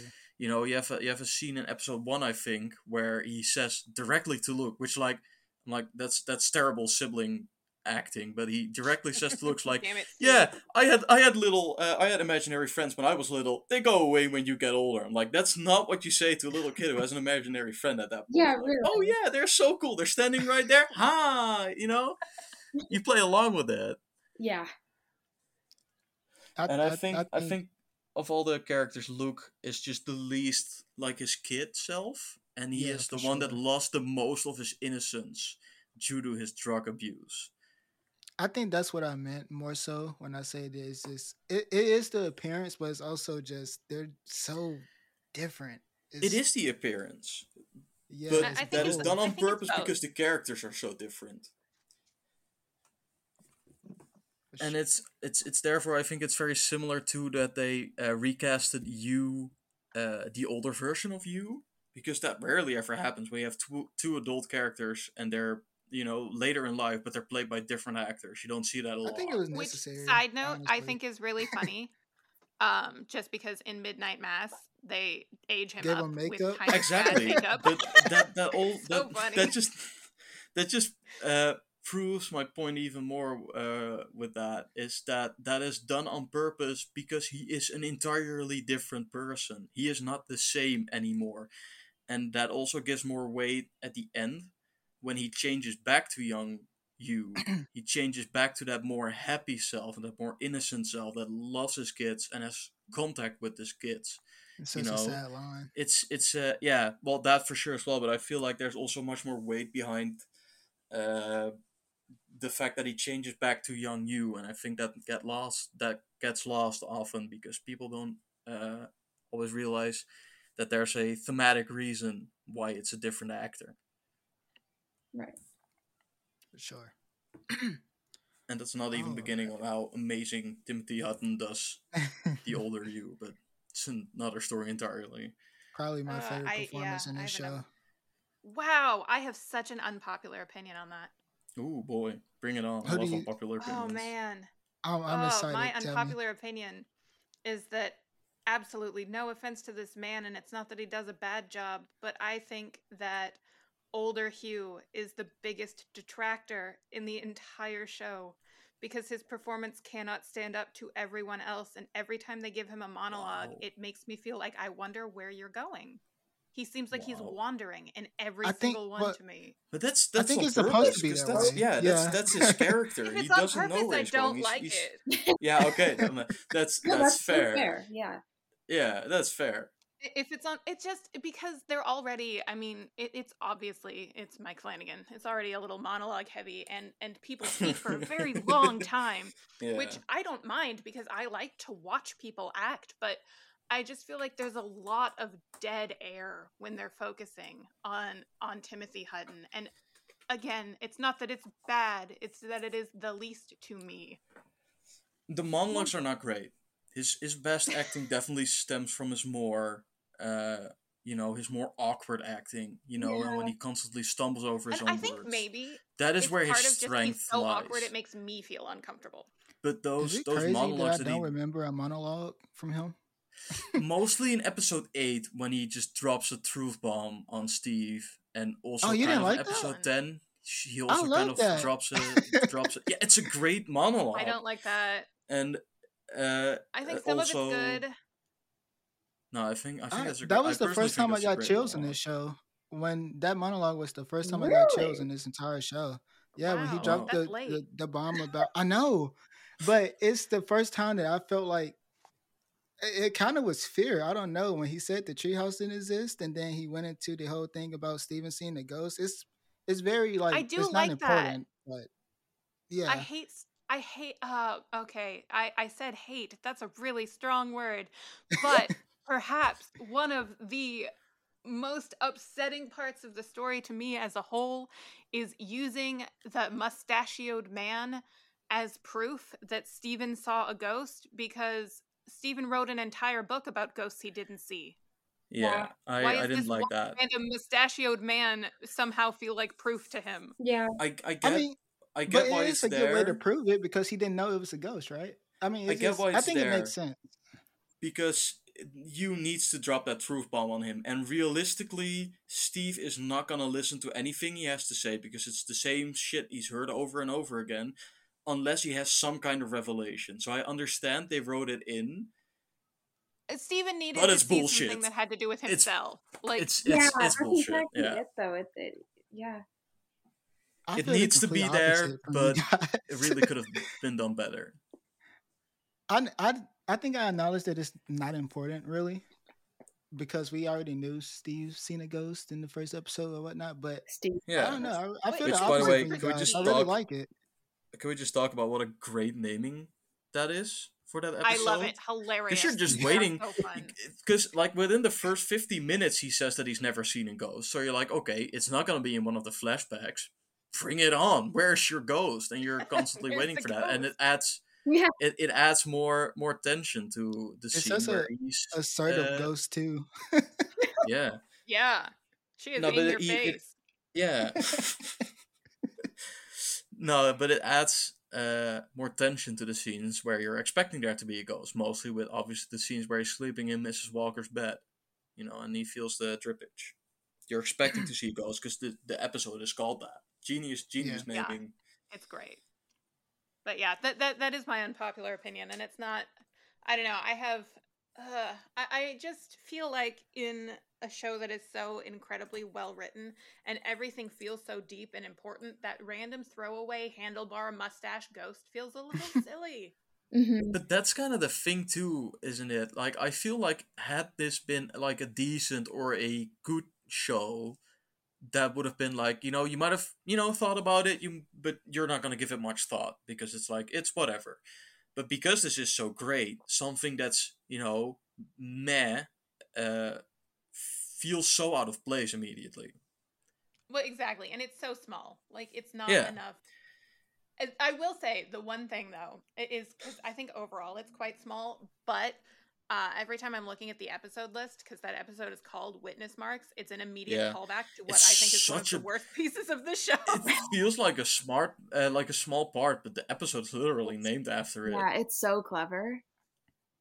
it's it's it's good thematic reasoning too, but uh yeah, no, it's it's it's not very good. Yeah, it does not pack the punch that it should, but No, I but I understand that I love that. Yeah. I had chills during that part. I don't know. Really? I'm so, but I'm also I- like the odd one out anyway because Hill House is like my third favorite. that's fair. outside Yeah. of my fir- yeah. That's, that's a good thing to But remember. I I had like a I had like a combination of those feelings and the feeling I have with something else in the show, which is something that was just briefly mentioned, is the treehouse. Because when they said like I never built your kids a treehouse, you know, and then you you know after that you realize you know oh what the red room is and that that's also part of the red room. That is a terrifying reveal and it's very scary. But after that, when you think about it a little, it's too much. If, you- if, that, if that makes sense. Yeah, I- I you disagree. That. I disagree. I don't think that it's too much because I think I think that, the treehouse is too much. I don't think the red room is too much. I think the red room is super interesting. Which, by the way, I think he apparently that was Like the That was- physicality of it doesn't make sense. I think that's what he's like, exactly. I think that's the main issue, and I can kind of understand like the house confusing you, and it's constantly moving, and it's making you. But for tre- you need to be physically outside. like outside and You like climbing yeah. a tree. I, I've literally never been inside, walked through a door, and then being like, "Oh wow, I'm in a treehouse now."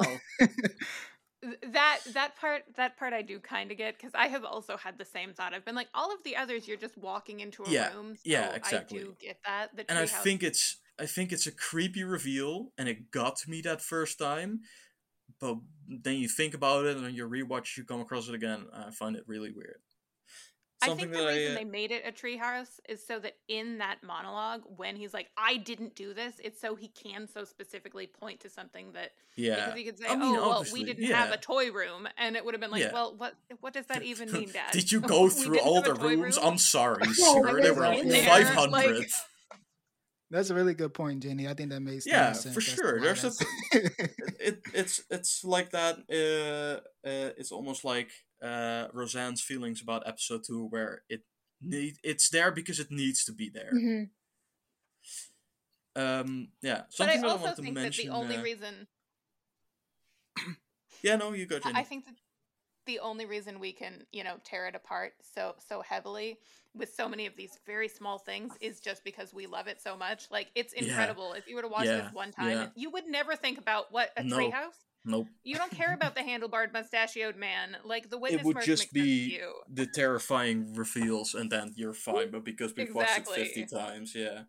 Something that I uh, I wanted to mention about the Red Room is uh, when looking uh, for a writer's room, Flanagan, because it was the first time he used a writer's room with Hill House, and he wanted to add this person who was on Reddit writing creepypastas. And the entirety of the rest of the writing room, you know, who've probably done studies to be there and stuff like that, they were all like a little skeptical for it. But at the end of the at the end of the day, he's the showrunner, and he gets the final say. So that person was added there, just straight from Reddit. No, no study or anything. Just writes creepypastas on on Reddit. I'm not sure what the username is. He didn't mention uh, in that particular interview. And that person is the one that came up with the concept of the Red Room. Wow. Uh, just- I mean, just- that really just goes to show that talent doesn't require education. Exactly. really. It's Honestly, it's insane to me. like as a writer myself and somebody who's paying like so much money for college and film school and stuff, I want to that must that must hurt a little. writers are some of the most pretentious people ever. Yeah. Like I'm not Oh, even That's so true. like Yeah. no, like legit. Like it's take what they say with a grain of salt when they're like judging you. Like honestly, it, Yeah. I've seen it myself. I, I haven't did, I haven't done that myself or acted that way myself, but I have friends that are also other writers and screenwriters and things like that, and they are some of the most like judgmental people of all time. so honestly, that whole story makes sense. uh, Trying to like disregard him because he didn't study or whatever the hell you want to call it. It's that's so like based in reality for me. But it's amazing because the Red Room is a great part of this show. I absolutely lo- I love this shot so much. It's it's a callback also, you know, where Theo in the dancing room, but also Shirley and Nell in the first episode trying to get the Oh, Red Room creepy. door open.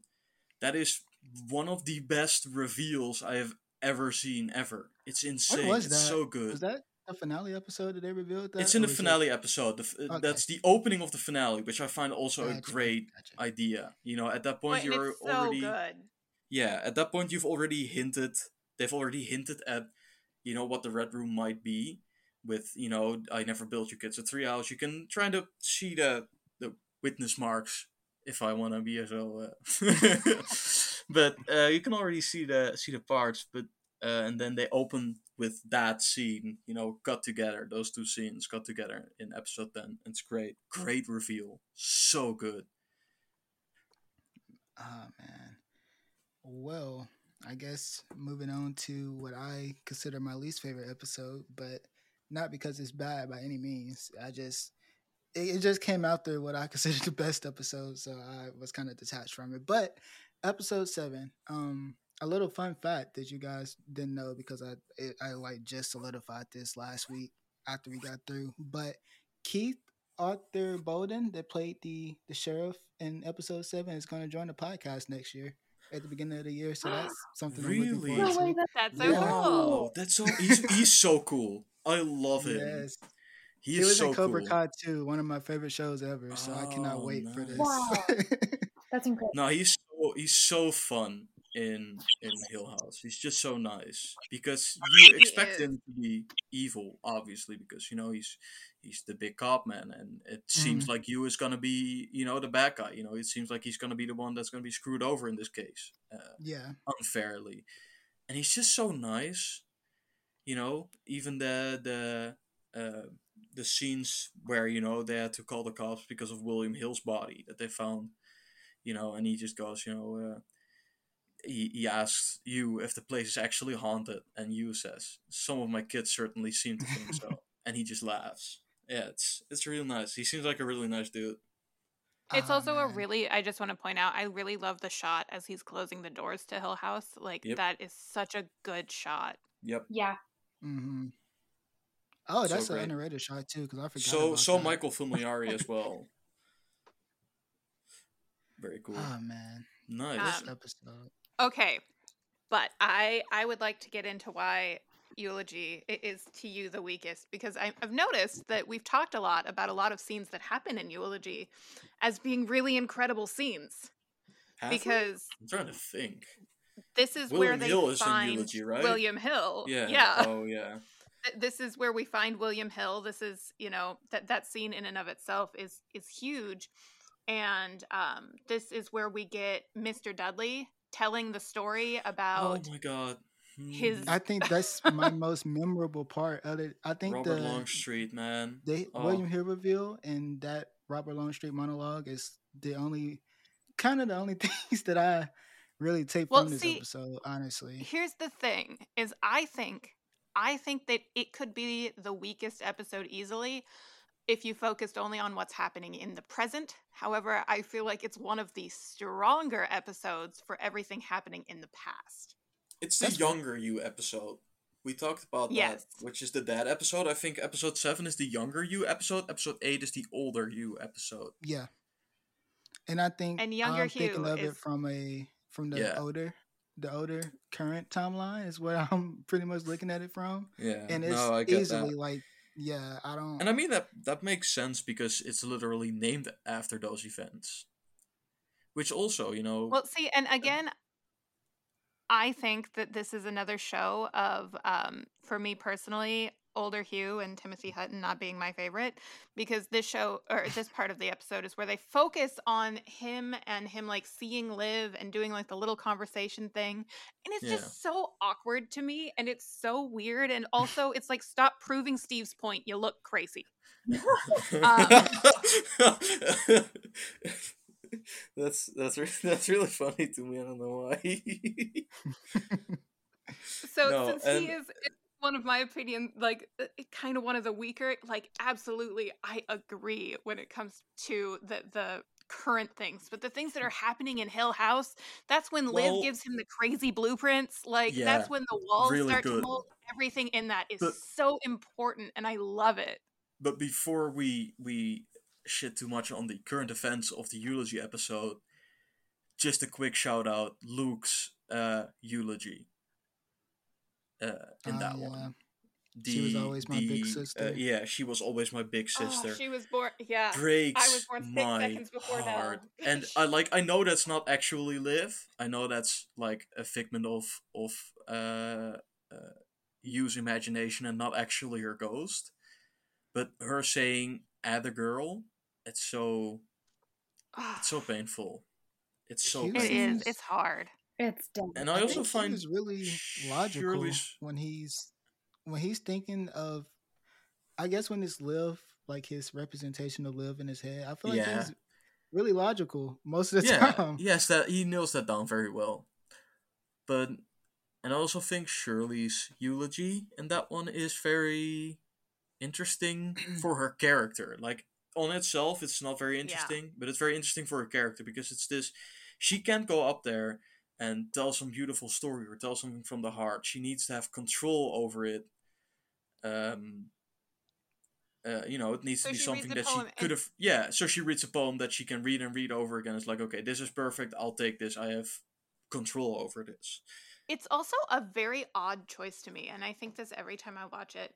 That the poem she chose to read is, you know, she she is just away, which Yeah. is so very opposite to how Shirley typically seems to believe and see things. Like because she is you know a mortician she deals in this and she's constantly trying to be so hard to be realistic she's like no they're gone Yeah. like they are gone and it's time to get over it and then she gets up there and about her sister reads a poem about how she's not she's not gone she's just And I away. think I think that's that's also uh, some little part of the real Shirley shining through. I've talked about this in a little a, a little bit ago as well when we were really specifically going into Shirley, where I think that she constantly puts on this charade of, you know, because she doesn't she doesn't call everyone crazy, but the charade that she puts up, she doesn't believe all those ghost stories either. She wants to quote unquote live a normal life and don't believe those kind of stuff. And I feel like this is a little bit of the real Shirley uh, coming out because she is so emotional because of what happened. You know, because of her sister dying. yeah That's what it feels like to me. I, I think so too and I, I think that it i think that it is very informative of her character Mm-hmm. Mm-hmm. Yeah, one hundred percent. Mm-hmm. Yeah. Is it is this the first episode where we get to see Janet, or was that? And did we see her? In, think so. Um, she. Yeah, I think so. Yeah, I don't think she's in. Oh, no no six. she shows up no she is in episode six because she shows Is up she? right as hugh is showing up yeah because they show up at the same time don't they No, because she's helemaal, she's she's not at all uh in in episode six. No, she's not. No, okay, no. 'cause They show up. I think it's just a very similar shot because they show Yeah. up in, in like the atrium there, and it's still you already had it. As soon as Hugh shows up in six, it's awkward, and then as soon Yeah. as he shows up here, it's also awkward. Yeah, exactly. I don't think she's in episode six.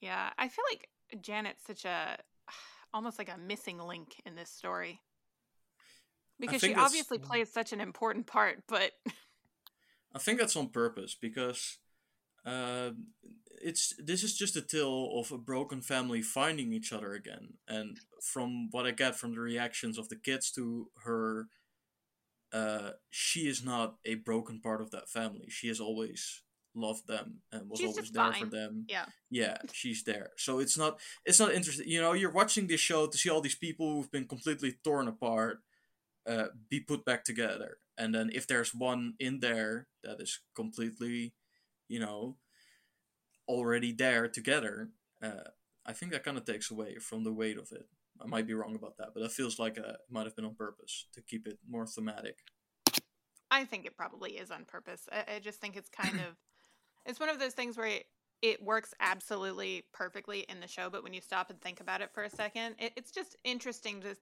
think about exactly how this played out in their lives as they all went to live with her and now they are the adults they are, but they're so scarred from their Yeah. childhood. This weird intermittent period is Yeah. it would be fascinating.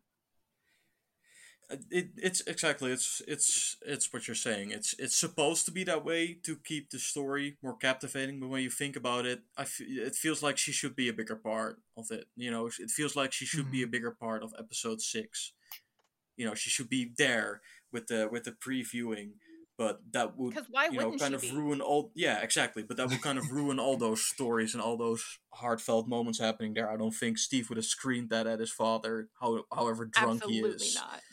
if uh, Aunt Janet was there. Honestly, I feel like Janet would have probably agreed with what Steve was saying. was Man.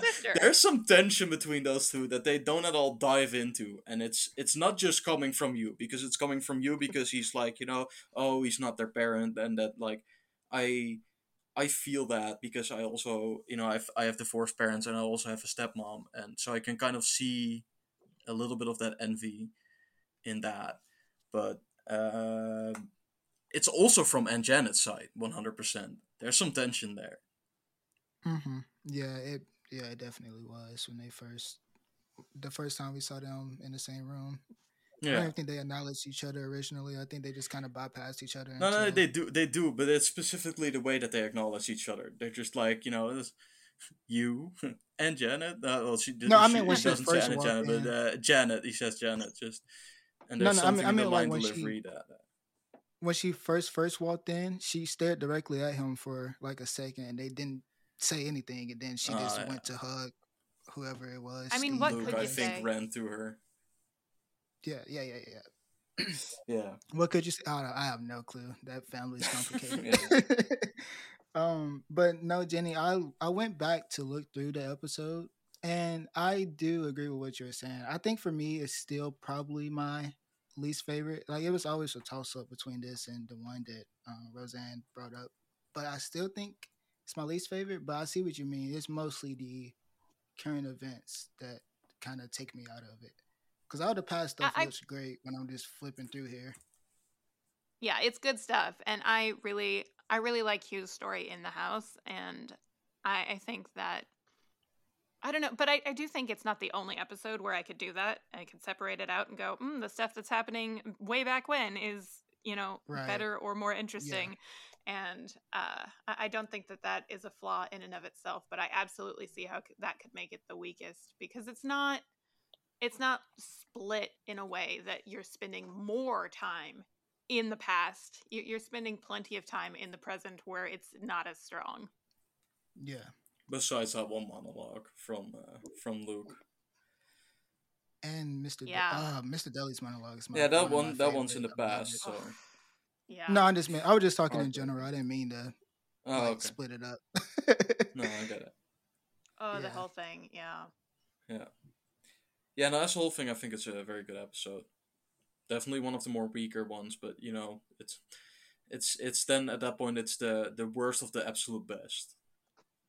Yeah, but it does have, uh, I think, the the best background ghost because that is where you've got the white haired Oh lady my watching God, you That's and viewing insane. through So the That long scary. one's so scary, Yeah. especially when because she's she in the background of the doorway. Oh, I well, hate that. she gets she gets closer every time, and she gets oh, real close, real close. real close. Yeah, it's just, it's shit, uh, scary. oh my god. There's I'm a- looking at it now and it's still scary. Like it's it's uh that I can imagine looking down like the hallway in my house and seeing that shit and I'm just like never coming back in this house again. Nope. No, never. Oh, man, that house it's not existing anymore. It's burned. No, I'm out. Are you kidding? I was never here. I'm I'm not just out. That house is gone. It's it's burned. I'm leaving the country. All right. Yeah, yeah. If I see that in my house, they can have it. Yeah. It's obviously their house. You got it. I will They want it more than I do. Yeah. Um anything else about episode seven before we move on to the last three, I guess. I guess we talked a lot about episode eight. Like We already talked a lot about but- episode eight. I think we can uh, we can just skip Yeah. to Yeah, let's to skip past that. Uh, all right. Epi- I don't think we talked much about episode nine. Not at all, and I it's mean, one of I my guess- okay, favorite real quick. episodes. I- It is, but real quick, episode um eight before we completely skip over it because we didn't have Rozhan last time. We have to to bring up the jump scare. Oh my god, Oh, yeah. yeah. Rozhan, what did you throw in the air? Okay. I I, I, I threw I threw mini pizzas. Oh my god. I threw my. I threw my laptop. I'll be completely honest with you. Okay. I was um when I watched it with a friend, we watched the first 6 episodes in one night. Like back to back to back. And then they were like, "Okay, episode 7 is like I think they said either episode 7 or episode 10. Scariest jump scare like like I've never seen my dad flinch." But he flinched, he screamed like he was shook. I was like, "Okay, got it." So I prepared myself for episode 7 and episode 10 between that time frame, Oh no. someone told me that the jump scare was in episode eight.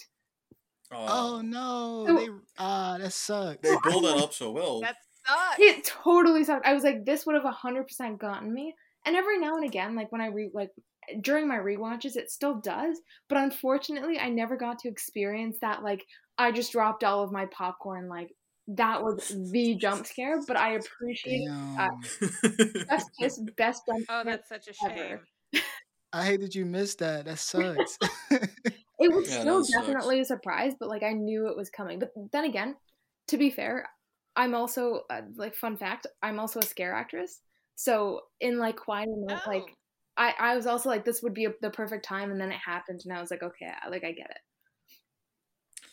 Fun fact about that jump scare though is uh, direction of the of uh, of Shirley and and Theo is very genuine. Not because the jump scare wasn't planned, because you can't do that. Obviously, she needs to be in the back of the car there. But they uh, cued it earlier than uh, it was in the script, so the reaction was very genuine. hmm That's great. Ah, Rozhan, you say you're a scare actress. I am indeed. I, have always been. That's so cool. I one of my favorite things to do every Halloween is I go to my um. Well, it's not local, but kind of local. I go to my local haunted house attraction, and it's always a good time. So that's that's so cool that you do that. Something similar to Thank that, you. I It's a good time. I love a good Um, haunted maze. I've never been to a maze before. That sounds dope. I've It's so fun. I've worked in a maze setting and I've worked as like um a performer on the street and I will 100% say that personally I think that it's a lot more fun to be able to have a little bit more uh it, like improv and like like like really have like like you set the scene. When you're working in a maze as much as they're really well done and the set design is usually like well if if you're lucky it's it's really good and it's really well done. Like I've been to a couple um in, in my area like I'm from Ontario in Canada so like there are a couple and they're really quite good.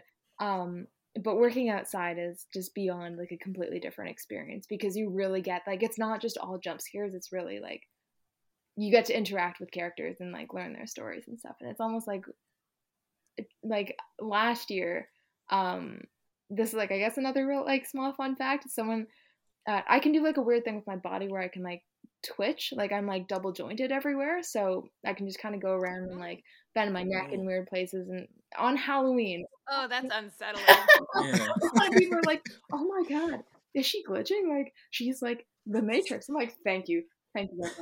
very. Someone called me. I like the idea of a horror matrix. That would be terrifying. Um, not to go too uh, like like sidetracked, but I guess like someone called me the bent neck lady, and I was like, "Oh my gosh!" Oh, uh-huh. like, thank that's- you. I- I always like really like going to those kind of things, and the because I am never scared of them, and so I always go out of my way to like not not physically but mentally push the actors that are at those like kind of mazes, and their reactions are always 50-50. It's always reactions always afterwards because they're always extremely professional, which I could never. But their reactions are always so 50-50. Uh, most of them uh, are like, "Oh, huh, that was really funny," and they recognize me because I get really close into their face. right. They're gonna remember me that night, and uh, and they they come back afterwards because it's always at these events, and then afterwards they come on and stuff like that, and uh, you know they always uh, come look for me. Uh, they're like, "Oh yeah, that was fun," and I've also had a couple of times where they were like, "You know, dude, couldn't you just like play along? Like, come on, Oh no, you're ruining it for everyone else." And uh, Oh, I just I- remember the this. worst. I, I, I just remember this one time they had this scary event at my at my cinema uh, for a horror night, and uh, there was this nun walking around, and I was I was up front because everyone was terrified. I was just like, I'm going to the movies, you know, and uh, all these actors were walking around, and that nun got really close into my face, and I swear to God, for a second I thought we were gonna kiss. Oh and so I stepped I stepped one back and I booped him on the nose, and it was it was the best time ever. Afterwards, I laughed uh, I laughed a lot with him. It was so much fun. But I always like going to those uh, kind of things. That's awesome. Rozhan, I have to say, I don't have social anxiety or anything, but I don't think I could ever do what you do. So I want to give you a good, good um, applause right Thank you here. Yeah, Oh neither. my gosh, absolutely. I, could do have social anxiety, not a chance. I don't know if yeah, you no, I- noticed, but I'm Oh, yeah. very shy. yeah, but then it's perfect because you know you're in you're in makeup usually or with a mask. I'm not sure. Yeah, makeup. Uh, yeah. Yeah, uh, so it's kind of like you can just scare people. Yeah, it doesn't matter that you're shy. Just just jump out on them, jump on their back.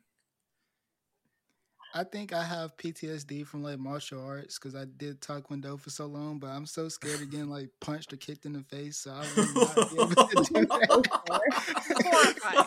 You just Oh my god, jump out. Uh, Jesus. Oh well. Okay. Um, All right. Episode Episode, nine. nine. episode nine. Ginny, this is this is your discussion, Ginny. We know you love you love you some Liv, so we'll let you That is absolutely true. I love Liv as a character, and I love this episode. But I, I think leading up to this one, because we spent so long leading up to it, and we have so many questions. The tension was built so well, yeah. and I, oh man, I, I feel for Olivia so much. I can't, I can't personally imagine the the scenarios that she's been in, but I, I feel like they do such a good job building why she becomes afraid and Mhm. what the house does to her. But uh, like I mentioned last time, I also think that something really important that they did is Liv is not like some infallible angel of a person, and they talk about it all the time. Like she she never was and she never has been, and she I think she was susceptible because she's already just a little off and they make her kind of sinister occasionally. And Yeah. in the end she ends up being very sinister. And as Mhm. much as we feel for her, she she's not perfect. Like the house the house did ruin her, but she was ripe to be ruined. yeah. Mm-hmm. Yeah. Fair. And I like that that you immediately get that feeling of something is off. It, like in the first Yeah. scene in episode 9 where all that's happening is you took one of the kids so she doesn't have to take two kids on her own which would be impossible. That's all that happens and it's once again it's am- amazing editing uh, of which Flanagan most likely has a lot to do. Um, where it's just you know you just see you get a close up of her and you see I believe it's Nell that she is still holding or Luke. No, I think it's Nell. And the other one is out of frame and then you zoom out and you just get that you know that very stereotypical done like from a horror movie and you see that other hand is empty. You know, you're like, what where, where did that other kid go? And you just see you walking away with it. It's so unsettling while it's just a normal situation. And that's very well edited and it's done on purpose exactly for the reason that you just said, Ginny. Yeah, I, I just I think it's so interesting because I, I mean you really often see that in scenarios like this they would have painted her as perfect previously. They they would have Yeah. shown her as this you know Yeah. idyllic mother to her very many children. And but they don't and they talk about things that she was just she was a real person who had real problems and then she ended up in a situation that had every opportunity to completely wreck her and it did Yeah. and she was basically helpless as soon as she stepped into the house and it's so tragic Yeah, yeah. Something uh, that I find horrifying in that episode. There's two things that have always stood out to me in that episode that really make it stand out for me as one of the best episodes in that show. Is uh, first you have the morgue scene where she walks into the morgue and on the table is oh dead Nell, and she gets up and she tries to speak, but her jaw is wired shut. It makes me cringe Oh my god, so hard. so dead. And Oh, to like that cut it loose. That makes me cringe so hard. And then, you know, that on top of what it is that she is seeing, which you have that realization and you know you can see on her, which is amazing physical acting by Carla Gugino. You know that she also knows what's going on. And then they also add that layer of cringe to it. Absolutely horrifying scene. Other standalone scene for me is the uh, yeah. It's, someone wanted to say something about that.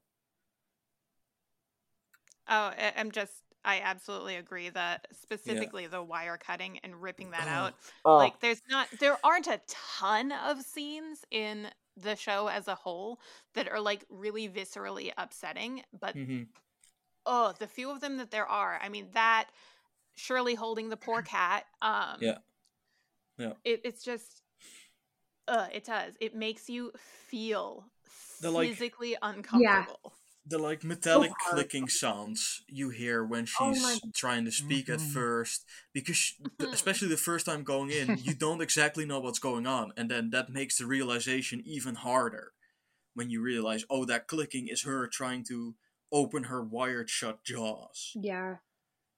God, it. insane Mm, insanely so- painful and uh, the other standalone scene uh, standout scene uh, in this episode for me is the one where uh, little luke and little nell talk about uh, their dreams. Oh yeah, That was so hard. That's, and that one is not uh, in any way connected to liv and her arc uh, or her actor. It is completely those two little kids who are around the age of seven eight nine at most i believe the actors and they are giving Mhm. this lengthy monologue about depression and suicide and drug abuse and it is yeah. and they nail it so good. It's such a heavy monologue and it's such a lengthy monologue and they're so young. And i also think it's very well written because it's you know you know what's going on but it's also very innocently done like a kid would. You know Mhm. that that would be a kid's understanding of it. You know my heart would break. You a kid wouldn't say depressed a kid would say my heart would break right in half you know a kid wouldn't Yeah. say I, I i use heroin frequently they would say i put poison in my body and my blood turns into poison and it's so heartbreaking it's so well done and it's so terrifying as well great scene one of my favorite scenes in the show Ginny, I have to ask. I want to ask all of you guys individually, but it doesn't have anything to do with the episode necessarily. But we hear the analogy that Hugh and um, Liv are like the kite and the line. So, which one would you be in a relationship, Ginny? Would you be the kite? Oh, I'm be the line. I am the line. I am a steady, boring Virgo. Matt, what about you? it's a hard one for me i think if i'd had to pick the line but i am also very much a social chameleon uh, which means i can basically transform into any kind of social acceptable thing that the biggest problem about it is that i usually change into whatever uh, whoever i'm around Mhm. I don't necessarily change into whatever that person needs. So you, so you you get two lines or two guys. If I'd have to pick, I'd say the line, but I fear Gotcha. that might happen in that, that I would say more situation. Like, realistically. oh, you're a kite. I want to be a kite. Oh, I'll be a kite. I'll be a kite. Uh, Rozhan, what about you? I think I'd have to go with the kite. Um, yeah, I'm trying to figure out how to elaborate on that, but I, I just can't see myself as, as being the line. I, I, I often fly high and fly, fly free and sort of venture out into i- i- into things without really like thinking i guess it's just kind of like take any any opportunity that comes my way but uh it's always a little bit more difficult to ground myself and it's like I, I find that in in other people like i think other people are my lines Got you, got you. how about you Cool, cool. no, no, now Me? that you. Uh, oh yeah, I don't know. it's a hard I guess question like, yeah, it it's, really it's a hard. great question. You know, I think I can I answer it for you say- guys, but I don't think I can explain it. Well, you now gotta that be I listen kite, to, but uh, I can't explain it. that's now, that- now that I listen to Rozhan's description of being the kite, I can with confidence say yes, I am the lion. I think that because uh, everyone here is uh, babies, sorry about that. I have a unique experience because I am a married woman and I have been married for almost eight years. Um, so I, I have that relationship, and um, if I were to ask my wife, I can only I can only imagine. But I think that the big thing is that neither of us are that wild because we're a good balance. So it doesn't have to be an analogy that repli- that actually applies to you. No. Yeah. yeah obviously not but it's it's interesting and uh you know it's it's that and also uh when you says you fight with love it's also something that i've always Now found interesting important. yeah. Yeah. Hmm as uh, yeah as someone who's about as single as one can be uh yeah i've always found that very interesting. I like Hugh said. I would imagine that's a very um a very great way to be if um that's Yeah. the case. That's what he says, right? Too. It's a it's a yeah, great way that's to what be. he says. Yeah. I can't imagine that, but Ginny, I hope that you you guys fight with love if when you if you do fight or whenever you do fight. On the very rare occasion, yes. well, I'm like That's Matt. nice. I'm as single as as humanly possible. So can't wait. But um, I feel like I'm didn't know it didn't know it was as a battle. married for eight years. Psh, I had a girlfriend for like two months. I'm really like balling out here. nah, but I, I don't know. I just always wanted to ask that question, but nobody I knew watched the show, so I couldn't. I could- guess I could have explained it better, but nah, that's not fun. That's not fun. They need to they need to know where it comes from. They need to know. yeah, Yeah. yeah. All right. Well, I don't. I don't even. I don't know what to say about this episode other than like Ginny has said multiple times. Liv is a really unsettling character, and it definitely showed through this episode. Um, I don't know. She she made me the most uncomfortable when she was on the screen, probably. but um, I think that's partially because she's so good. Like Carla Gugino, her even just watching like the very minute motions of her face, you can Uh-huh. tell that something is wrong.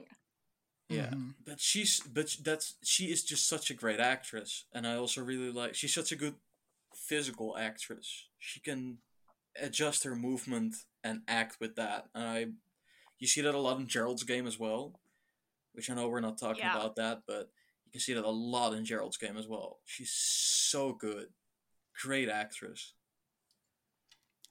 Did you so do you guys remember the like the opening scene pretty much? I think where she said when um when daddy died I made it rain rocks. Do you Yeah. think that was a coincidence or do you think that some way she really did It's a into, like, reference. nature?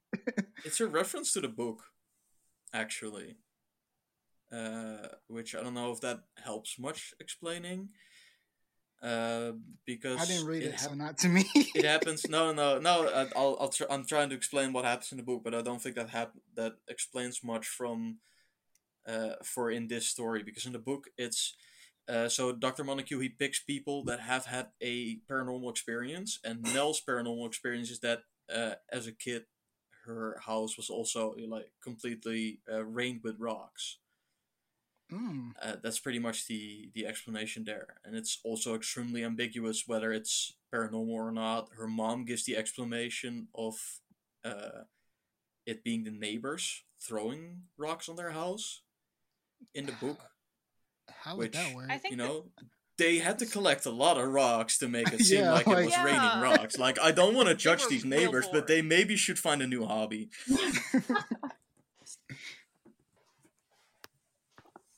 I, I don't think that there's really a yes or no answer, but No, if I had to pick one, I would say I think it was paranormal because it just goes to show that she is somehow attracted to those paranormal things and whether or not she literally caused it, but that something paranormal happened to live before she ended up here makes sense to me. It it's Yeah. it, it's double sided for me because it's it's exactly what you said. You know, she attracts those paranormal uh, events, but that's also a thing that's genetically happened in uh, in her family, her side of the family specifically. She talks about uh, uh, her mother, uh, and she refers to it as grandma to Theo because it's Theo's grandma on her side. Then uh, was also quote unquote sensitive. So she also had that same kind of power that Theo had. Maybe not as hard, but it's it's it's something that ran into that family. So that also makes me want to jump to yes, it was paranormal. Here's the thing, I just don't know how that would work as a paranormal event. It is like I can understand I can understand ghosts, you know, and and stuff like that being uh, being seen as paranormal. I don't know how rocks falling from the She's sky just can be secretly Ludo from the labyrinth. Oh my god, you're right. Pluto. yeah, Well, no. I'm glad you get that because abruptly I feel like I'm old and no one else does. Uh, my my mom showed me a lot of uh, older films. She lost the labyrinth, so Uh, I'm, I'm sorry. I should should have should have worded that differently. I didn't exactly make you feel younger there, did I? um, I mean that's okay because it is older. It was literally older when I yeah. When when did that when did that come out? The 80s, right? Uh, the eighties, yeah. Yeah. Man, that's a good movie. I 1986. enjoy that one. David Bowie's really good in that one. It's incredible. Ten out of ten Yeah. would recommend. Yeah, yeah, great, great movie. Anyone who hasn't seen The Labyrinth with David Bowie, go uh, go watch it. It's on my list now. Yeah. so, um, do you guys think? Well, since you guys think that the the rock storm was uh, a paranormal event or something relative to it, do you guys think that the actual storm from episode six was also like Yes. a paranormal Without event? or- question. uh, It's okay. I think it's more or less a hallucination. And like an extremely vivid one because it's the same way that uh you know the different faces that the red room puts on are a hallucination, you know, because they can still physically interact with it, you know, they can still physically clean up that glass. But it's just uh it's just something to keep them busy in there, which is exactly what the red room is. So the house can digest them you know, make the mom go insane. You know, give give give it time. Never thought of it like that. So I think it's it's uh, interesting one of the many hallucinations that the house puts up for uh, for the cranes. I, I think I can that see it's that. I feel like kind of hallucination is like a. Sorry, you go on, Ginny. Oh, that's okay. I, I just I think it's kind of proven that that it is an insular or paranormal event to the house because the Dudleys say it missed them. They're like, we didn't get a storm, and they what live I- on the edge I- of the property.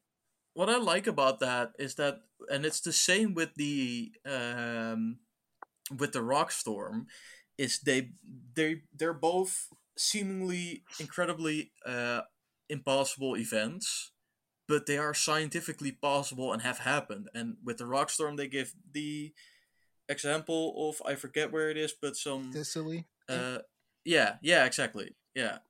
Um, and with the with the storm, they talk about microbursts, I believe it's called, where it's extremely uh, huge storms, but extremely localized. Yeah. And like you know, because Well, yes, it only hit that house, but it's not like that house. It's it's it's not like a standard four people house. It's a big house, so it's not like impossible, but it's very unlikely. And I like that because it uh, creates the perfect sense of ambiguity. Like it's possible, but it's unlikely, and so that makes the less natural solution, you know, the the paranormal solution makes more likely. I think that it's wonderfully ambiguous to them who Yeah. are currently living in it, going, yeah, Yeah. mhm, this is something that absolutely could happen. But I think Yeah. to us as the viewers who have sat here and watched everything else happen up to this point, we can go, yeah, no, that house is fucking with you. yeah, yeah. I wouldn't take no shit from the house. no, uh, I get it, and uh, I think it's perfectly balanced, ambiguous because both are, uh, you know, as a, you know, viewer of you know not being sure whether the paranormal is true or not. Uh, I think both of those situations are very unlikely then in that situation and so it's perfectly balanced ambigu- ambiguity. Right, right. That I never thought of it that way. Um, because I just don't think- having it be like a, a figment of their, not a figment of their imagination, kind of just like a something to keep them busy, like you said. Never thought of it. Yeah, that well, it's uh, but it is it is a figment of their imagination, but it's one they are physically able to interact with. You know, like the Red Room. You you know, Theo can actually physically turn on the DVD and put on whatever tape she put in there to uh, dance to, and um, so I do think it's a figment of their imagination if it's paranormal. I don't think the house can physically stomp on the ground and pull out a storm out of nowhere that's super localized. right. if it's paranormal, it's it's an hallucination that they can physically interact with. I don't. I I agree to an extent, but I do think that the house has some control over itself because when outside people come in, the house has done things. Like the guy that comes in and looks at their mold, the mold is there. The house definitely did that. Well, I So I do feel think like that the, house could like break a window, but I don't think it could, yeah, cause an entire storm. I feel yeah, but that's but the, I feel like that's that's also you know that's also maybe that part of that hallucination. You know, and the windows are as well. I feel like uh, you know the windows breaking and the mold as well. I don't think it can physically change things, but it can. It's it's very good at making you believe that it did. That's how I always saw it, because Well, I, I could see that, but I don't think that the guy that comes in with the fans, I don't think he's hallucinating. That's the thing, yeah. I've always I, I've thought about that. I feel like why why does the house's power stop there? Like people that are in there completely fine. Random person that walks in, no, I can't make him hallucinate shit. I don't know how that. I think because work. the house has to affect you in order for it to Yeah. affect you. Yeah. Because we, Maybe. we do see that insofar as how the Dudleys are no longer nearly as affected because they've chosen to remove themselves from the house. Mhm. So I think that just walking into the house doesn't do that. What I then don't get is what what the mold, where the mold would come from, because like the the fan dude says, there's no leakage anywhere. He doesn't find any Well, water that's why or I moisture. think it's actually the just- house. That is yeah. See, that's it's why I think that that's something the house can do. Okay, so it, it I think it manifests that effects. physically. It Okay. Some Yeah. things. Like I don't believe it could manifest a full storm over it because I feel like that would be too outside of the the purview of I don't know the haunted house. This is Yeah. a very um it's this is a very serious thing to be saying about something that's very not serious.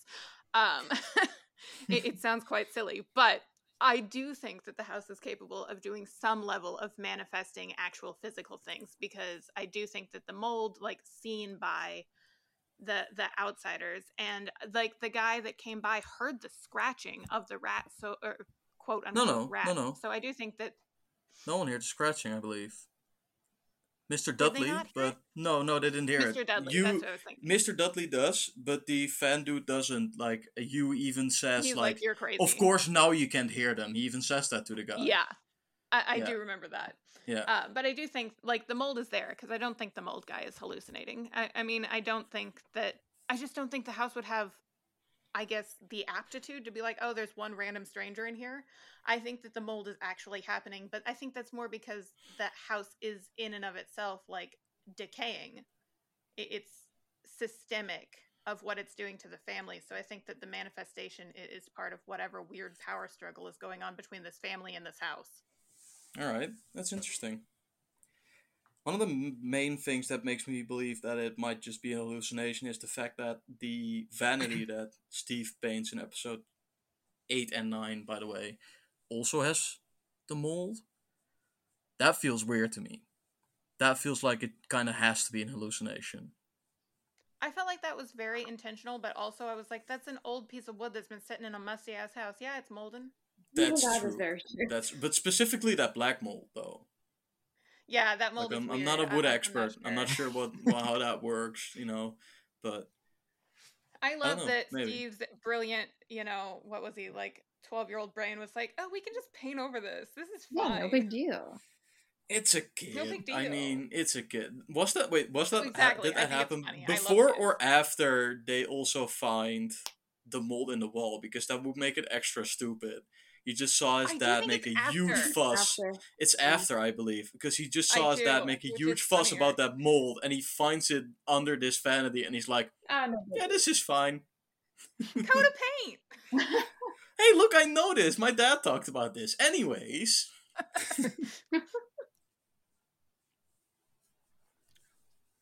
My oh my. Um, all right. There is only one more thing that I wanted to talk about in this episode. Uh, but actually, I don't think it's too important now, so we might just skip over it. No, I just, Uh, just say it. Um, I was going to ask. Um, let me go back and look and make sure I got this right before I bring this up. One second. One sec.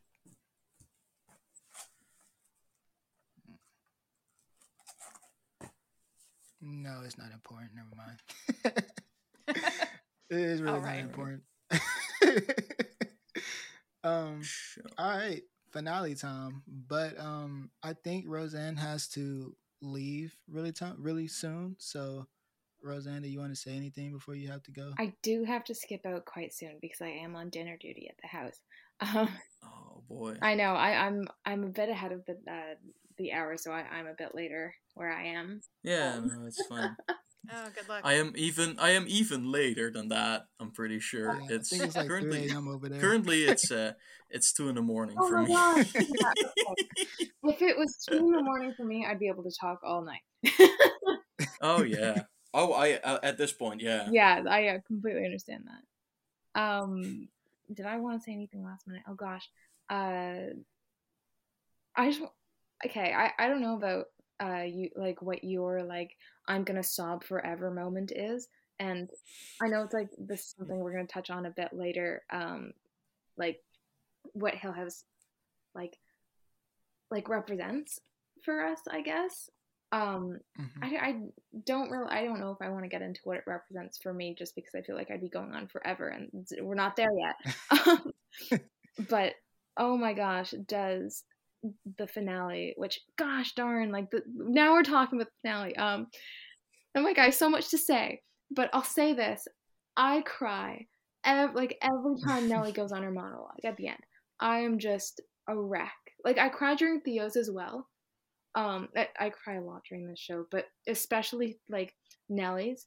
Like I I have like illusions from from her, her just ev- like she's all over my arm like like i've tattooed like everything like of of significance to me on my body because it's just it just means so much to me and it's like it it really it just it's so good. I i can't even put it into words. I just i have so much appreciation for for the last episode. It's phenomenal Yeah. Rozhan, I think we all agreed that we all cried when Mr. Dudley came on screen carrying Mrs. Dudley. I Man, think we no, all- it's that's- Yeah. not my heart like Yeah. that. oh, it was God. so sad And that's something that just shows how well uh, Flanagan is with his writing because these are very much side characters. They're like maybe an hour total, probably way less in this ten-hour show. and no yet way you they're feel so- an hour. N- Well, sorry, I said no way they're in for an hour. It no, not even like an 30 hour. I think in total. Either way, it doesn't really half an hour maybe, but it's still you feel it so hard. yeah when they come in and it makes you cry it's yeah it's it's either that or you saying uh, i was so lucky to be your father those two things Oh. always oh make my me god that just ball my eyes out No, n- it, last episode, how could, uh, uh, what is it? You go on without me. How could we? oh that Oh. one hurt so much as well when she that one's so pa- but it's it's not not even it's not even i believe i said this last time as well it's not even just the you guys go on without me it's you saying how could we How could we? it's Ugh. that one that is so painful yeah But I agree. Nellie Nellie's monologue, like, it's beautiful. Like that's the Yeah. thing. So is good. it is sad, but it's And- also just it, it's gorgeously written it is so and it's so well, Well- acted. yeah it's especially the acting because specifically the line and the rest is confetti it is so easy to mess that up with line delivery to make it sound cheesy if that it doesn't Mhm. work properly but victoria pedretti sells it so good yeah That line was so good that they brought it back for Bly Manor, or almost brought it back. They did almost. that was just a callback though but that's yeah talk about that big heap of sadness damn Bly Oh. manor that's gonna be fun Well, Rozhan, I hope you can join us for that episode I and hope the so other two that too. comes out there. that would be so It- Yeah. we, we loved having you. Uh, but we know you gotta cook dinner, so we don't want to hold you up for too long. But anytime you want to join, just talking. let me know. yeah Of it was a lot course. of fun I'm I'm always open to chat. I love the Flanaverse so much, and I always have so much to say. But it's al- it's always really nice to also hear other people, and it's like for so long I felt like I'm the I was the only one talking about the show, and it's like I feel like I've already said everything. So it's really nice Yeah. to just sit and like absorb the information and chime in only where I feel like I can. So thank you for having me. It was so lovely connecting with you guys. One more thing, Rozhan. When you leave or when you press whatever you press, can you download your file for me and just send it to me later? Yeah, for sure. Got you. Okay, thanks. Okay, amazing. Take care, everybody. You too. have a, have a good dinner Yeah, right? Thank you so much. I I'm gonna take a quick second to figure out how the heck to log out, but um, so my minute. If anything, you can just come back later. Like after all this is over, you can just come back in and download it. okay, cool. Yeah, So that it's, works. it's all good. Yeah. Okay. Amazing. Have a good dinner. Thank you. Bye. all right. Right now that we're uh, now that we're in the f- in the finale, I just want to say, and I know this is the complete and absolute ending.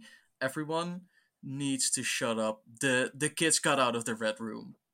Like I see theories about that all the time, and I'm just Oh, like, Mike no, Flanagan- no, you're like- wrong. He confirmed that it's No, wrong. he confirmed. yeah, he confirmed that, it's wrong. Yeah, he confirmed but- that he thought about being that mean. yeah, yeah. He wanted I it. think he was supposed to be that mean. I think they covered the window up for like a Yeah. painting or something in the background. yeah exactly yeah and but even before i knew that even before i heard that because he said that at the at the flanaverse reunion didn't he or am i wrong there oh, No, I don't know. I don't. I just read it Doesn't- online. I never doesn't watched really anything. matter. but he confirmed but even before i knew that he confirmed i was like no you're wrong i don't care about your theories they got out shut up oh man, that would. You know how heartbreaking that would have been. I'm so No. glad they didn't do that. that that would have that would have messed up the whole show Yeah. honestly honestly yeah, like that I think- have been an I- everyone I think- dies at the end moment. Yeah, and that's exactly why a lot of people don't like it because it's it's technically a horror show, and horror is always everyone dies at the end, or the majority of people die at the end. Mm, But okay, that's but not. it's like this a is not supposed drama. to.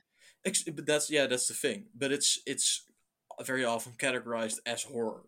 This one, and so people expected everyone to die, and so I know a lot of people were very disappointed with uh, not everyone dying. I'm like, Ugh. shut up! This show Shut is up. perfect. People. How dare know you? What's up?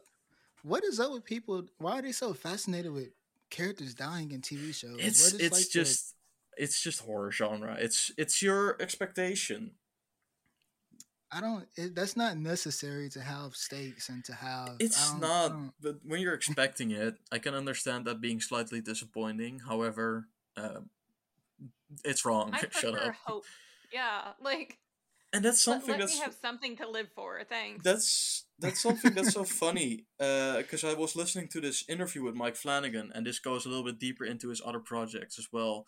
Uh, and there's a uh, there's a change in his projects where the ending uh, becomes a lot more hopeful and a lot less like everyone dies at the end. Like with Oculus, everyone dies. You know the all the all the stuff happens there with uh, Ouija Origin of Evil. It's the same, and that uh, the point where That that stops and it becomes more more hopeful.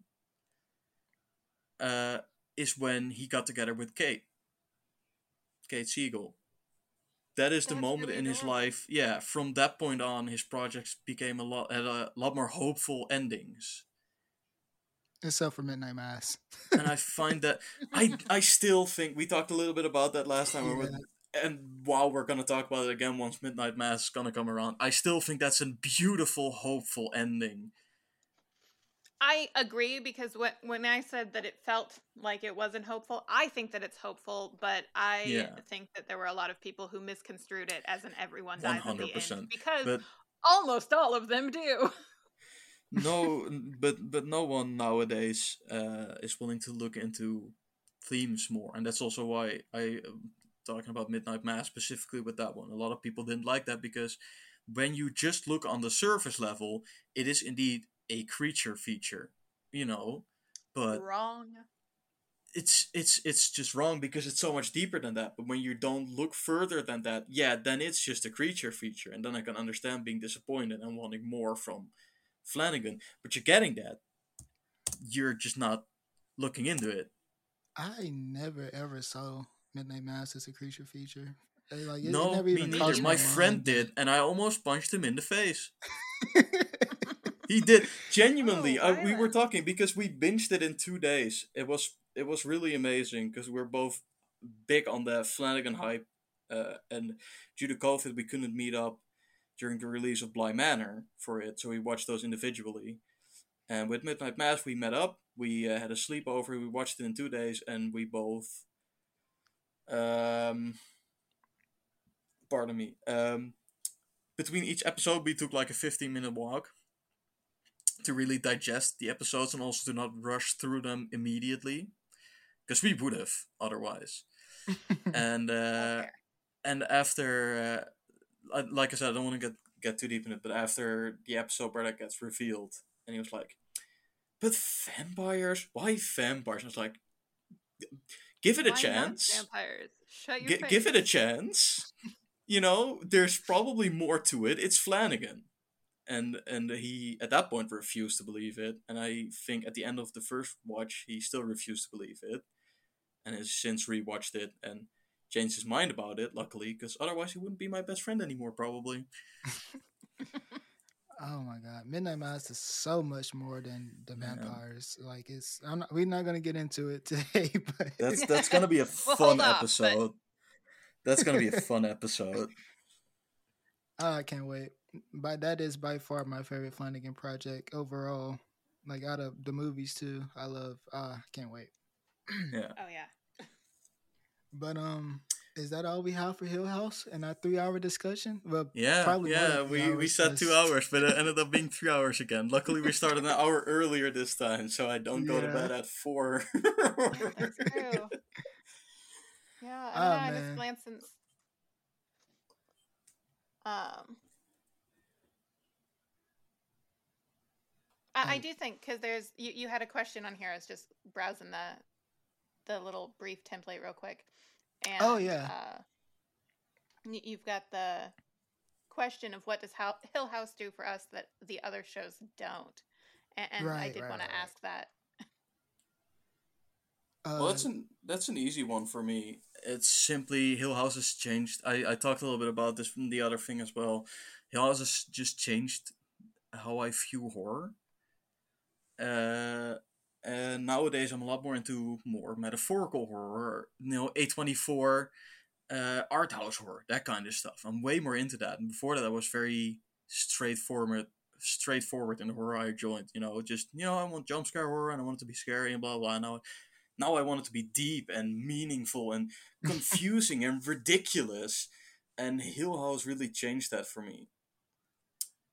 And I don't Fair. think anything else could have ever done that for me. Uh, Ginny. What about you? So this is you guys' favorite. I don't really have much to add to this section. Yeah, when we get know. to Midnight Mass, though, I, I- got you. Oh boy. Fair. Uh, yeah, looking forward to that one. All right. Um, okay. Well, I'm going to be real honest, and it's going to get real deep for just a second, but we we don't have to get too deep into it further than that. you but can talk No, however, go for however it, go long you it. want to, or whatever you got to say. Yeah. You got all the time.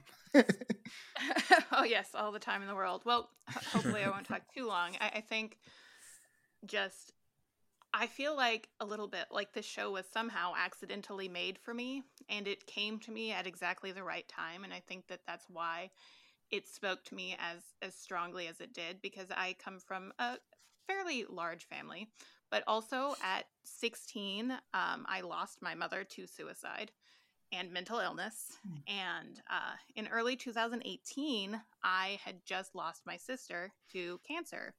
And so in late Hmm. 2018, here comes The Haunting of Hill House about this dysfunctional family and this absolute deep dive into accepting and acknowledging grief and loss. And I feel like it just was exactly something that I needed.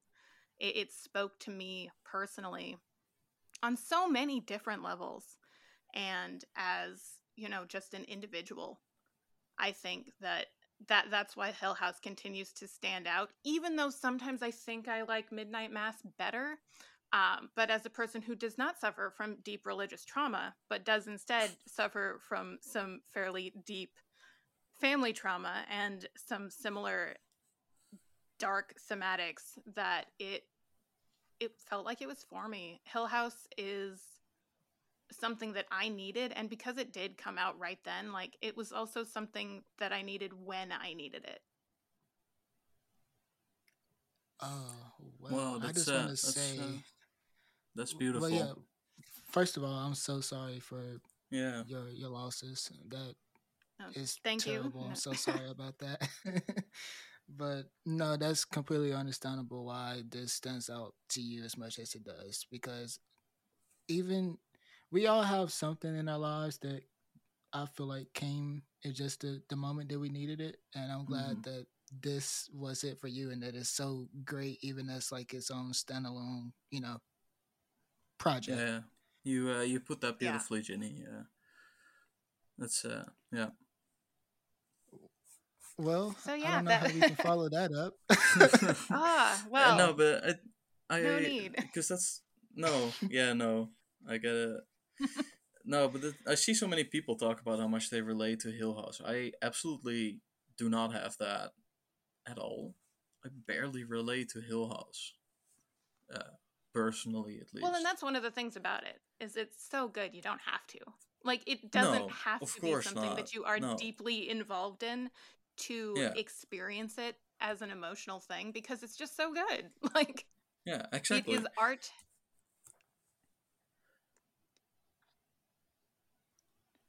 Ah, well, uh, Mm. alrighty. I don't know All right, what else well, we. I mean, I uh, guess we could. I don't know. I, I think we should probably end it there. You ended it on a very beautiful note. I don't Yeah. know why else we should keep continue no, on yeah, after no, that. that's a beautiful ending there.